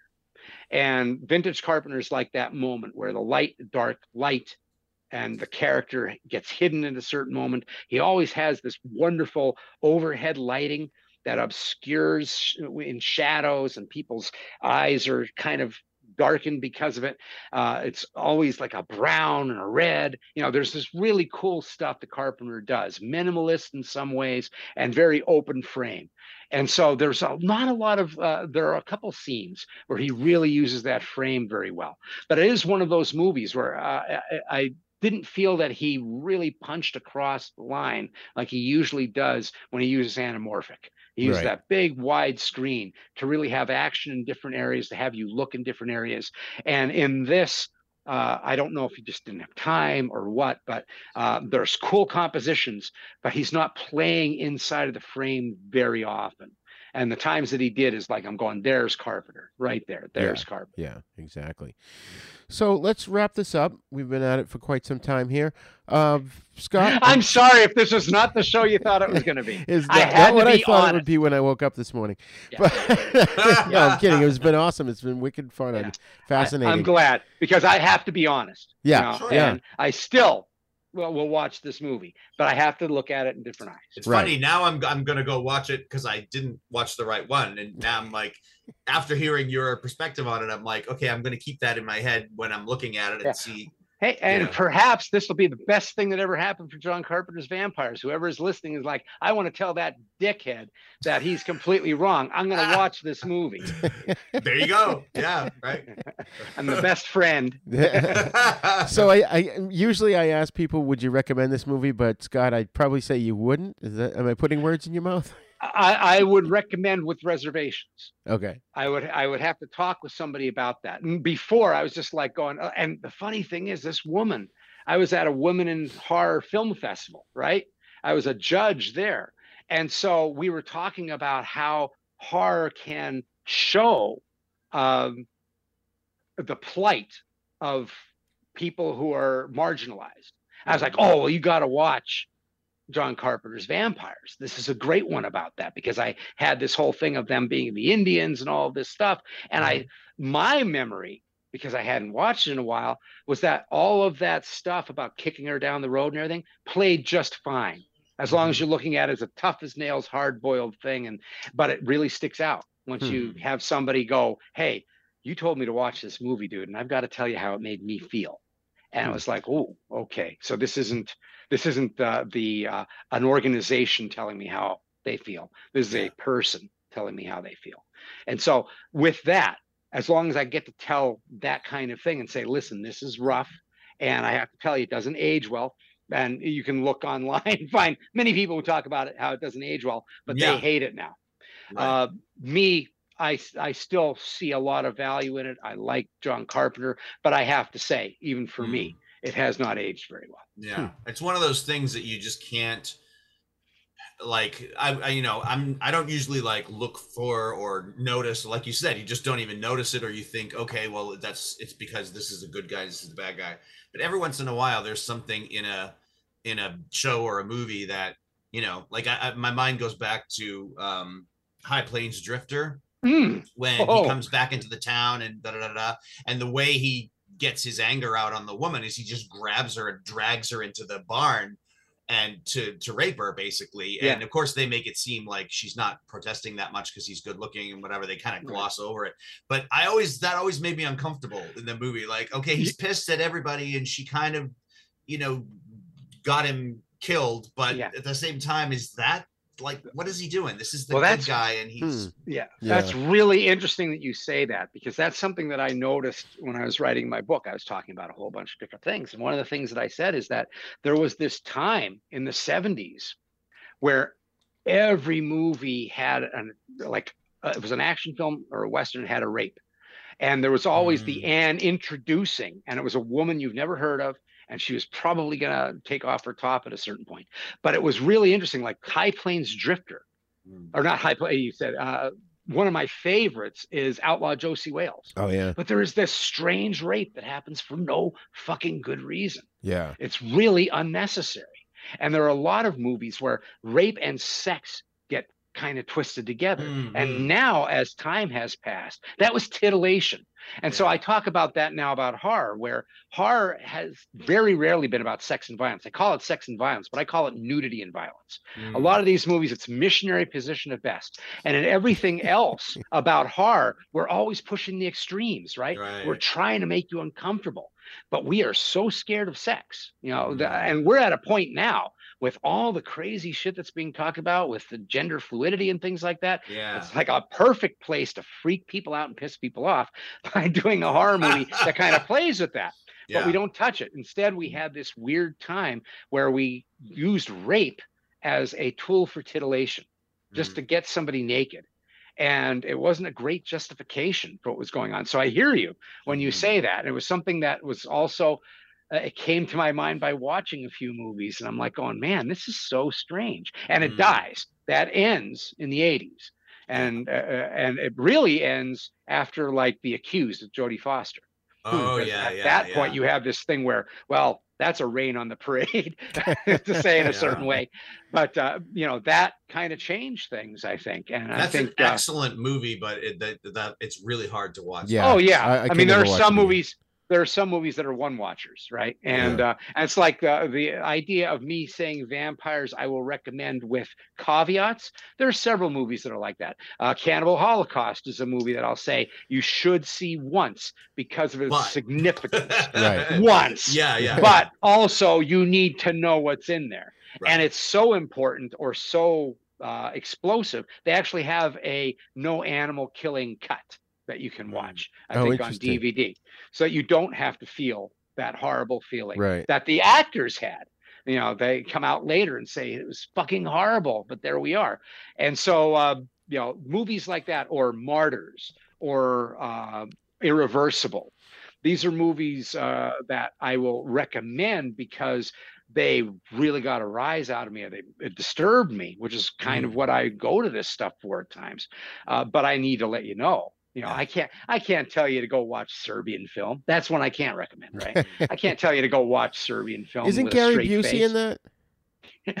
he, the new cut might be the Busey cut. Of Serbian Busey film. cut. yeah, he's now putting everything. They're now just calling it a Busey. Oh, Oh, but um, bum. yeah but but yeah um so i uh, i don't want to uh, and that's what I talked about before. I don't want it to be one-sided. It is not an or statement. I am not my way or the highway on this. I own it. I own that I like this movie, and I own that it is not aged well, and I own that you are not wrong if you see these things and it bothers you. Yeah, that's Right. just how it is. Right. Yeah, I mean, I remember enjoying this film. I really didn't notice any of this stuff until you pointed it out. Really, and I've been I've had this film since it first came out Yeah. on DVD. Exactly, Um, same here. Sony. I have the Sony version. Yeah. I haven't gotten the Blu-ray But- yet, but that might happen. Right. That being said, though, I think James Woods is awesome in this movie. I think he's a fascinating character. I'd love to see more. You know, there's two great moments with him in this. Um, one is where he's with the priest character uh, towards the end, and they realize they have to split up to make things work. And um, he he looks at him and he goes, "Padre," and the priest goes, "I know." And he walks away, and James Woods is like, "Okay, good." You could tell he's thinking to himself, "I didn't have to emote or anything. That's good." and then the other moment is there's a moment with him and Montoya, and um, I really liked that too. They kind of have this brotherly understanding. Yeah. So I think overall, um, you know, even though he's this hard ass character, I think it's a fascinating character that it's too bad they didn't explore him further to find out exactly what makes him tick and why is he the way he is. Well, I think that's certainly a uh, uh, an interesting piece about him is that they do want to show that he is damaged. And how do you show that you're damaged? That you have friends begrudgingly just holding on. They see something. Yeah. They know him from way back when. Montoya knows him probably before things went south of the, in, in such a way that this job has turned him into whatever he is. But there's also the thing of like that also uh, would be great if you flesh that out on everybody else too. If you really want to complicate things, Right. Show a little bit more of Montoya. You know, show a little bit more of that team. I would have liked to have seen that as well Yeah. you know humanize humanize him sure but if you're going to humanize him it would be great to also have everybody else that's there not just be you know fodder grist for the mill grist for the gore mill if you're going to go down that path Yeah, exactly. but i think uh, like i said uh, that character uh, is fascinating. You know there are many wonderful fascinating characters. I mean i like certain movies where the killer is like really horrible right? Uh, and it's not they don't even have to be charismatic like uh, hannibal lecter. It's a Right. really disturbing character to say the least. But they can just be fascinating and like that's someone i've never seen on screen before that's a character I've never seen. That's a real, those are real people. There are people like that out there. Shit, that's crazy. And that to me is is some of the exciting things that you can do with film. And I don't see why you can't do that in horror. And horror, uh, last thing I'll say on this is uh, I say this all the time. I'm not here to apologize for the movie that offends you. I will not hide that it can be offensive. I'm not going to pretend that it's not offensive Right. but I am not here to apologize for it. Horror has a specific purpose. It is not here to share half its sandwich with you. The thing that it's here to do is to put you through that journey, that dark forest. You come to the dark forest to get to the other side and have that hero's journey. That's what horror does. Horror is here to get that fucking visceral thing out of you. It is a healthy handshake and dance with the shadow that everybody has in us. Every one of us has a Jack Crow in us, but we do it in a safe handshake with the film, and then we make the decision afterwards. So that's my that's my soapbox. Right. Awesome. cool. So Scott, Put what- that at the front so they don't kill me. Right. Exactly. Yeah, right. well, I'll put a disclaimer on the film on the show. Um, so Scott, my regular fans are going to hate this guy. You've heard him before. You loved him before. You're going to hate him this time. I don't know what happened. He just shit on your favorite movie. No, I'm kidding. And my one of my favorites, right? Yeah. I own it. on his own favorite movie. Yeah. Gun in the mouth. So Scott, can you tell the listeners where to find you online? Sure. Uh, if you want to hear more from me, or you're uh, really in pain, you just need to feel a little bit worse about yourself. I have a podcast called Hellbent for Horror. It's a podcast about everything related to the horror movie and how horror is an art form as well as a social commentary. I talk about how horror informs our culture and how the culture informs horror. And I have a book called Screaming for Pleasure How Horror Makes You Happy and Healthy. I basically talk about that shadow and how that shadow is so important for us to indulge every so often. You can find all that information at hellbentforhorror.com. You can find my Twitter uh, and my Facebook and all of those things uh, in that spot, but not my home address. Awesome, awesome. Well, thank you guys for joining me, and um, I look forward to having you on the show again, maybe with something less politically charged. I think it's more socially charged. That's a, a, a, a bone of contention that I have. We call things political, they're really social problems because hmm. social problems you have to try and solve. You have to look at those. They hmm. affect everybody. If we call it political, then it's just a difference of fucking opinion. Right, Mm. right. That's true. Hmm. Get me out of here. Hello, gasoline. Okay, folks. Well, thank you for joining us for that really interesting episode today on our special 2022 13 Days of Hallowtober series where we focus on modern zombie films. You can send your feedback to thenisnow42 at gmail.com. You can also join in the conversation at our Facebook Then Is Now podcast group. What? You said zombies. Oops. I cut and pasted from last year. So I was And- like, and I yeah. tailored it towards um, what we just talked about, and I'm going to reuse it, so I'm not going to say what I just said. Okay. okay. Okay, folks. Thanks. Geez, I wonder now if I said zombies in my other shows too. That's all right. I can use this one. Okay, folks, as I said at the top of the episode, we had a bit of a snafu because Mike Hill was not familiar with John Carpenter's vampires and he accidentally watched one of the sequels. But he did sit through the discussion that I had with Scott Bradley and chimed in once in a while. Now, of course, as I mentioned, Scott had strong, controversial opinions about the movie. So after our recording, Mike Hill went and watched it for himself and had a counterpoint of view to Scott's. So Mike Hill came back to record his counterpoint to Scott's opinion, and he's here with me right now. Welcome back, Mike Hill. Hey, how you doing, Roger? Thanks for the opportunity to do this. Awesome, awesome. Glad to have you. Okay, we we could use some controversy in this show. I guess so, yeah. Uh, okay, so Scott and I really dissected the film. Um, so why don't you? And the people obviously just listen to it. So why don't you give us your counterpoints to what he had to say? Yeah. Okay. Um. Yeah. I, uh, okay. So yeah, the, the, the first time around, I wasn't I, I wasn't super familiar with the movie, so I just went on and looked up, you know, did like a search on my Fire Stick on the TV and John Carpenter's Vampires, and the first thing that popped up that that looked like it had that title, I watched it. It turned out to be the sequel. Uh, and then I didn't realize that until we got into the conversation, and then I was like, "Oh crap!" So yes, I finally did go watch the actual movie after the original thing. Um, he, uh, see, Scott was talking a lot about how he felt that it, it's my interpretation of what he said was that so so um, Jack Crow is the main character in this movie, uh, played by James Woods, Yep. and the guy and he just fucking hates vampires. His parents got killed by a vampire when he was a kid, and you know he has this he has this history of them. He just sees them as vermin. They're just this nasty, disgusting, inhuman, lower life form. You know, they they they're just they're just vermin to him, and um, so anyway, uh, he has this awful attitude toward them whenever he encounters them anywhere.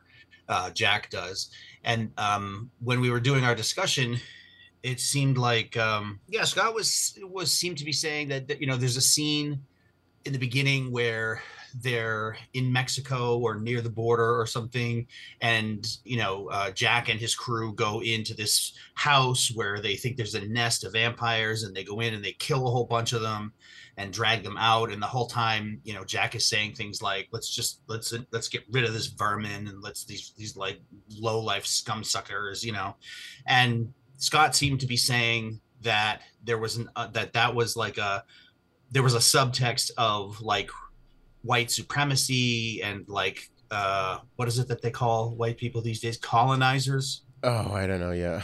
And like that that that there was like the hatred in that scene was more he was interpreting it scott was interpreting it as it was like a white guy hating on like people from another country or people of color as they say these days. And and they would dress like conquistadors Or they were supposedly uh, his team was supposedly dressed like conquistadors. Oh, really? Yeah. Well, how did I, I didn't even notice that? Right. oh, oh, oh, that's what Scott was saying. Yes. Yeah. You're saying you're saying what Scott said. Oh, yeah. oh, oh, oh, oh. Yeah, yeah. He had some right. He had some some like I don't know concept of like white people coming in to an area where there are people you know that are not white and treating them like they are dirt and scum and hating on them simply because they're different and wanting to wipe them out. And I was like, okay, because I hadn't seen the movie, I was frustrated because I didn't know how to respond to that. But first of all, now that I've seen the movie, no, Jack's hatred and disgust with vampires, that's his universal attitude toward these things. And he you see it throughout the movie. Anytime when he gets an opportunity to kill a vampire he goes like a little bit overboard each time. He gets really you know full of rage and hatred and disgust and he's just like die die die you piece of shit. And it's like right. that that's how he feels about vampires. And yeah these guys were you know mexican or whatever because that's where the scene took place. And the team was a mixture of like people from different races and there was like you know men and women mixed in there. It wasn't like a bunch of white men coming in to so i didn't see it that way at all and i i don't really like it when people try to apply especially coming in after the fact. Like this movie's been out for ages. Coming in like much later and saying oh well this is what that really meant or this is what you know even though he was showing like vampire hunters killing vampires. Well, really, what he was trying to say with this scene was that you know it was uh, white people expressing their disgust toward Mexicans or whatever, or, or you know people that are foreigners or whatever. I was just like, what are you talking about, man? Like that's not. Why are you, you know, you're analyzing? I mean, I realize sometimes you have to analyze a film by stepping back from what's in the reality of the in the world of the movie and then talk about it from you know like a what people call meta right? Like right. step back from yeah. it talk about it or what the filmmakers were trying to do or whatever. I get that but he said that he watched this movie like a million times like every year. It was one of his favorite horror movies for years and years and years. And then uh, and i say he i mean scott. And then this year i didn't really catch it. He i think he said he went to some event that I think was it was about a, like, a film festival and he had recommended it to a woman. Yeah and then he said he was talking he was he watched part of it or he was talking to somebody about it that he had recommended the movie to them and they were like i don't know how many women but it was more than one. We're talking about like you know the the subtext and the misogynistic this and that and they they had like a very they were looking at it through a very feminist lens. Um and and primarily because not only in, I mean, in addition to the whole like contempt for foreigners thing, that's that's a like a that's one you know racist angle that they talked about, but also the feminism thing where there was a woman, uh, really gorgeous woman who gives a great performance in the movie. Um, what is her name? The blonde chick Uh, in the movie. Cheryl uh, Cheryl Lee. Cheryl Lee. She's fantastic. Yeah, she was Laura Palmer on Twin Peaks. Oh, that's right. That's why I knew the name. I couldn't put it together. Okay. Um, one, I, I just wanted to um, correct you on one quick thing because Scott did bring this up. Um, there were no women on James Woods' team. There was just the men. There was the, the only women we saw were the prostitutes that the cop got for them. Oh. Um, so that is one valid point that he had. And- oh, okay. I don't know why I thought there was at least one like really tough looking woman, but maybe yeah, I guess I got that wrong. Okay.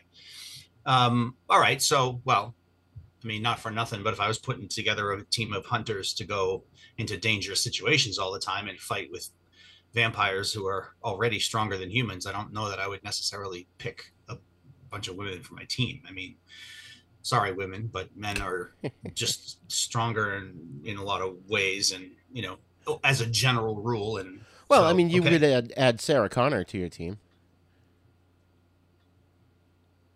Yeah, sure, sure, sure. I mean, Um, she's ripped and trained, and you know, Yeah. yeah. And you know, um, your opinion is is um, it's vo- it's been voiced quite a bit by other people in terms of the fact that vampires shouldn't be portrayed as suave guys in capes and bow ties. They should be portrayed as vermin. Um, that's a very popular opinion of how vampires should be considered. Is Hmm. that they are they're monsters. They're not humans. They you know Yeah.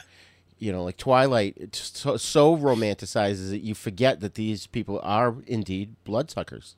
Mm. And actually, I prefer vampires when they're nasty and monstrous, and that's one of the things I loved about this movie. When I, after the previous podcast, I went and watched it, and I was like, "This is awesome," because the, the the lead vampire guy there, like you know, after the scene where the the team raids the the house and they kill all the vampires and drag them out into the sunlight and burn the place down, and then, um, I guess they somehow they hint to the fact, or he was hiding somewhere near there. I guess the the what's it, Valek or whatever his yeah, name is. yeah, Valek. And so he, when they're all like relaxing and recovering, the team at the motel with like beer and and hookers and whatever, and just trying to like unwind after this this hunt, he shows up at night at the motel and just fucking rips everybody to pieces. You know Yeah. and he's so feral and he's so monstrous and he's there's none of this yeah there was none of this like charismatic you know charming kind of vampire. He just he was just practically almost like a werewolf. He was all teeth and claws and strength and just you know killed everybody wiped everybody out. Uh, well not everybody but almost everybody. And i was like clapping. I was like that's the kind of vampire that i can enjoy you know like Yeah. um i think i complained about or mentioned something about that in one of our other things uh, other uh podcasts. But um and then you know as the movie goes on he's pretty much just this evil nasty thing who's like you know just evil and destructive and monstrous and disgusting and nasty and you know he, he he's yeah there's no he's not charming. And like all the vampires they're just they just attack you know they want to rip you to pieces and and they will unless you kill them first. And um so i liked that aspect of it a lot and and yeah throughout the whole movie jack's contempt for them like okay okay so going back to the hookers right there was hookers cheryl lee plays one of them Yep. so they bring in these call girls. And they're all saying hi to the team and drinking beer and all this other horse shit. And then Jack goes outside to smoke a cigarette or I don't know what. And she comes out and says hi to him and kind of, you know, oh, do you want to like spend some time together? You know, I'm here. And he likes her because she's hot. And then she, he tells her to go to his room so he can do something before he gets back there. But the Valek is uh, comes into the room and bites her. And so then she's like, you know, in the process of changing into a vampire after that. And then the whole, all shit hits the fan, and then Jack is like, Jack and one of his other guys are like, okay, let's get, let's get the hell out of here because you know everybody else has been killed. And as they're leaving, Jack sort of at first kind of goes to her like, oh, you should come with us, and then he notices that she got bit and how she's like kind of like stumbling around and he sees the blood on her and he immediately like pulls his hand away and, and almost like shakes it off like you would if you accidentally put your hand in piss or something you know Right. like he's just immediately like oh god ugh. he's like what what did you get bit like he's like ugh. his his attitude immediately changes from like wanting to protect this cute human to oh you're one of those things now you know Right. and so then, yeah, there's a part that Scott also commented on when they're, I forget what the story is. They drive away and the car breaks down or something, and then they have to. He and his other team member and uh, the woman have to walk for a certain distance to get someplace, and they're walking on the street, and she's still sort of woozy because she's like she got bit, and you know some of her blood got taken, and she's kind of out of it and uh, they're walking and yeah it's daylight and they're on the side of the road and jack kind of shoves her at one point and because she's woozy she loses her balance and kind of falls falls onto her hands and knees for a second and then stands herself back up. And scott was saying like oh that's such misogyny that you know he's out in the he's out in the broad daylight like bullying a woman and blah blah blah. And i was like yeah but what are you talking about? Like why are you looking at it like from this societal lens? Because it's a story and this guy is disgusted by her now that she's turned you know or she's in the process of turning into one of these vermin things and I- they bring her with them because she has some She had a psychic Psych- connection to Valek. Right. There's a psychic connection. Yeah. So they know that they can maybe use her to locate Valek or vice versa, or for him to find them so they can kill him. So they that's why they don't kill her right away. They keep her with them. Right. But yeah, I, I didn't think that was about. It wasn't about like a man beating up on a woman in broad daylight and nobody says anything. Like first of all, they're in the middle of nowhere. They're out in the middle of a desert road. So who's gonna who's gonna come up to them and say, "Hey, you should be nice to that woman"? You know, there's nobody there. And at that moment, he wasn't seeing her as a human woman. He was seeing her as this scum, this disgusting, vile thing that's not human anymore. Like, and he liked her initially, and he wanted to like, you know, have sex with her, and she was great, and he was looking forward to that. And now, she's like she's she's uh, what, what is it called? Compromised. She's like tainted goods. Right. So Because she's he turn, she's tolerates- turning into a monster. yeah.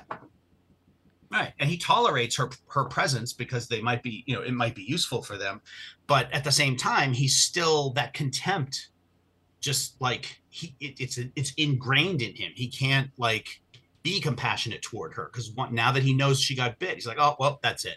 You know? No, you're he right away he's like, "You're not who you were, 10, you know, 15 minutes ago. You're not what you were 15 minutes ago. You now have crossed a line into something that I hate and think is disgusting. And so, and, and it was such a brief scene. The way Scott talked about it, I thought it was this big extended scene of him like kicking the crap out of her, but it was this really short scene of them just walking along the side of the road for 30 seconds or 40 seconds. And, and then, yeah, of course he's sort of mean to her because he considers her to be scum and monster and whatever at that point. And I couldn't understand why Scott kept insisting that he, it almost sounded like he was saying that scene shouldn't have been in there or that you know they shouldn't have had the character do that because it's a man pushing a woman and blah blah blah and i was like yeah but in the con if, if you take it in the context of the story and you know who the characters are and what happened and why why they feel that why jack feels that way i mean then it's not about what it looks like from the outside. It's it's it's, a, it's about what's going on in the story. It's the story, you know. Right. Right. So, yeah. You know, it just occurred to me. I don't understand why, since they were in the desert, why didn't they take her to Caleb's father's house and from near dark and have him give her a blood transfusion? yeah, that's right. Yeah. So overall, what did you think of um of James Woods' performance in this? Oh, that was great. He's he's got this way of like if you just saw him standing around, you might think, oh, this guy's almost looks like a little nerdy.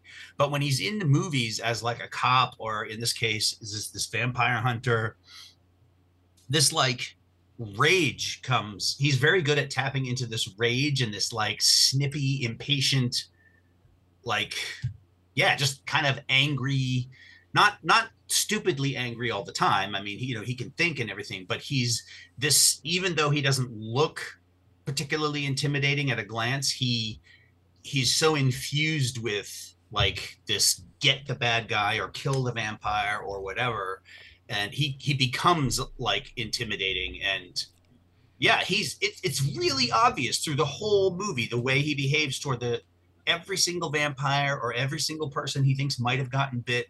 You see his eyes change his face his body language changes. He just immediately this shade like the shadow falls over him and he just he, all of a sudden he's like okay now i'm a different person around you because you might be one of them you know? And he Yeah. takes such such glee and satisfaction in in killing them and destroying them. And it's like many times in the movie where he's like that like there's that bit where the vampires one of the vampires is being dragged uh, by the cable and jack is like on top of them with a pistol. And he's like shooting them in the face repeatedly with the pistol and screaming at the same time.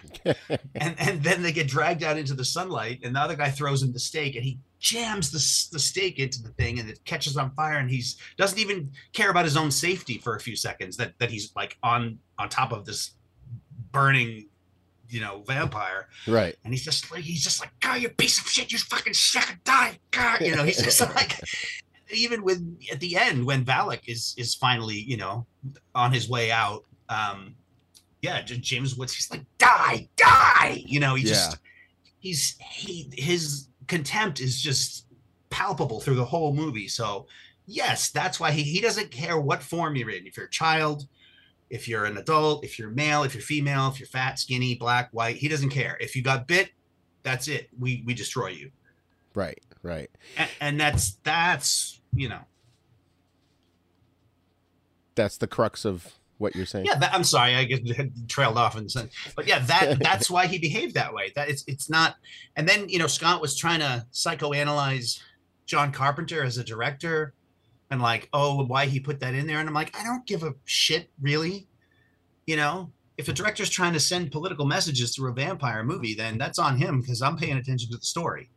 So Right. but right. I, I don't even believe that i've seen tons of john carpenter movies and i don't think he does that shit on purpose Yeah, yeah. I think I said as much in the interview, and um, I will reiterate the fact that I did say that I completely disagreed with Scott about how you know these are white men killing indigenous people because they're not indigenous; they're vampires, they're monsters.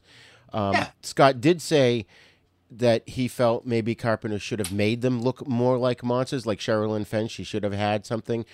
Uh, Mhm. I'm sorry, Cheryl Lee. I kept calling her Sherilyn Fenn. Um, so I can I can see that viewpoint as well. I think you know perhaps to someone just glancing at the movie, they might see it the way he presented it.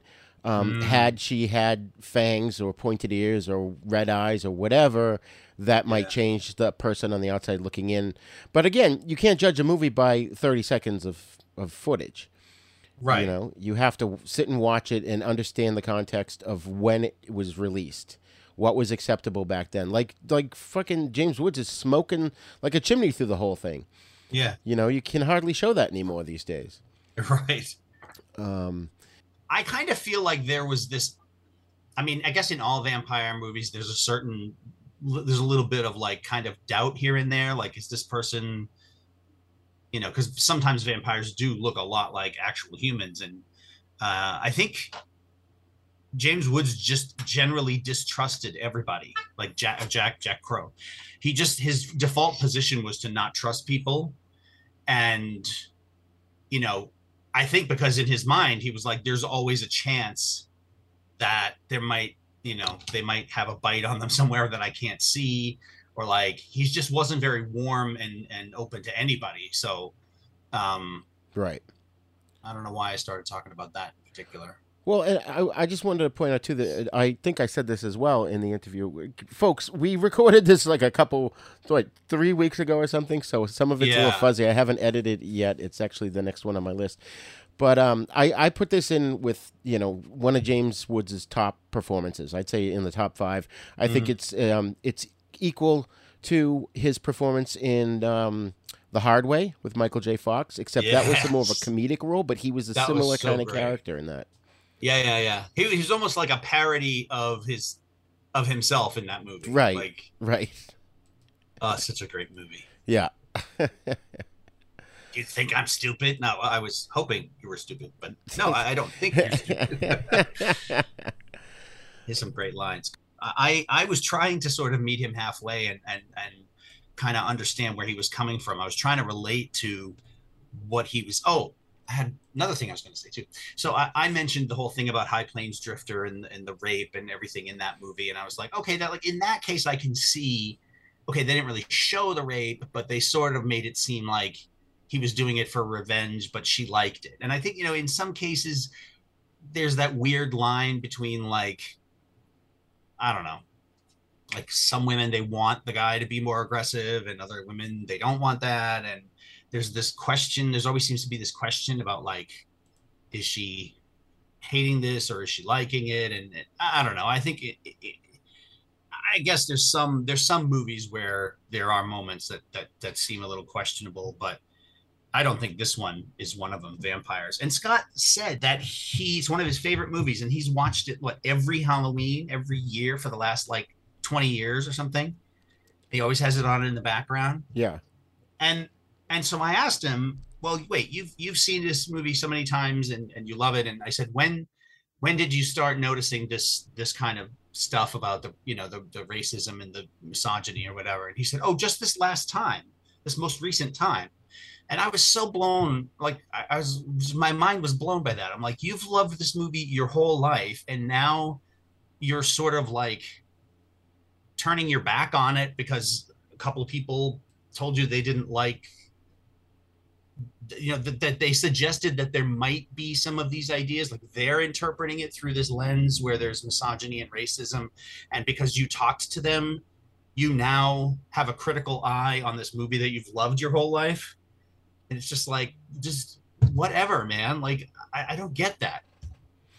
Right. applying applying these moral standards and and totally like wrecking your enjoyment of something that you have loved for a long time. I don't i don't get that. Yeah, and that can go both ways. I've watched movies that I've hated and then watched them 20 years later and loved them, but it's it's not like I watched the movie I hated every year, once a year. You know? yeah yeah no right and i've done that too but that's that's more about that's more about like your ability to appreciate things in the movie that you didn't notice before or whatever instead of right. yeah Yeah, and I think his opinion was, like you said, it was informed by um, a feminist who saw things in it that offended her, Yeah. and maybe didn't judge the film on its entire merit or when the movie came out. Yeah. Um, so that's that's the good thing about us. Uh, you know, everybody being able to talk about movies is you can interpret it however you want, and Yeah, everyone can yeah. have their own opinion on it. And um, you know, it is what it is. You either just if you don't like it, don't watch it again. You know. mm-hmm mm-hmm So, well, Mike Hill, thank you so much for uh, coming on to give your counterpoint. I felt kind of bad when you couldn't actually participate when we were first talking about it. I really wish I had been prepared the first time around because that would have been uh, an interesting It- conversation. right? Yeah, I, I'm almost kind of glad that we're doing it this way because it could have been a knockdown drag out between the two of you. And it, it might have gotten ugly. I would yeah, have just yeah. gone gotten up and gone take a dump or something, and then let you guys fight it out. Yeah, I, I was so close to being like, "What the fuck are you talking about, man?" You know, like. uh, James Woods has but- so many great lines in this movie. You know, mahogany, ebony, major chubby. Yeah, yeah, yeah, yeah, yeah. And then the priest says it back to him later on. Yeah. yeah, when he's not expecting it. Oh my Yeah. god! Awesome. Well, thanks a lot, Mike Hill, and obviously Okay. you're on some of our other uh, 13 Days of Hallowtober episodes that'll Yes, be sir. popping up, and um, we'll talk to you again soon. Thank you. Bye.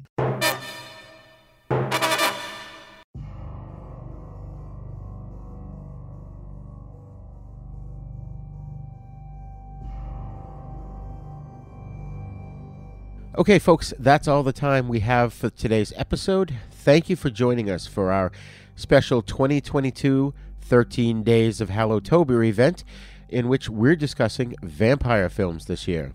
I just want to briefly remind you that we've got a live streaming monthly series called The Fright Lounge, in which we discuss all horror media for seasoned horror fans, as well as those of you who don't know if you want to get into horror. We've also got a new podcast called The Cult Movie Lounge, in which award winning blogger Robert Manell and I discuss all cult movies all the time. And here's, of course, our sister show, The East Meets the West, in which we discuss Shaw Brothers films and spaghetti western movies, all of which can be found at our website, Haven Podcasts, that's plural, havenpodcasts.com. And while you're at our website, be sure to click on our Patreon link and T TeePublic link to help support the show. We've also got a YouTube page, so please go to youtube.com slash user slash Uncle Death One and subscribe to it. And don't forget to hit that little bell so you get notifications when we put out new episodes. And of course, we want your feedback, so please email us at thenisnow42 at gmail.com. And you can also join in the conversation at our Facebook Then Is Now podcast group as well. Then Is Now podcast is part of the Dorkening Podcast Network, so please check out the other great shows there at the dorkeningpodcastnetwork.com. That's right, folks. And all of those links, like I said, they're on our website as well as in our show notes of every episode. And we are on all the podcasting apps. So if you like our show, please go to wherever you download your podcast from and leave us a great review because that bumps us up the list in the algorithm and helps more people to find us. Thank you for joining us today. Class dismissed. Then Is Now podcast is intended for entertainment, educational, and informational purposes only. Sounds, music, and clips played during this podcast are the property of their copyright holders. All original content is copyright Jupiter Media.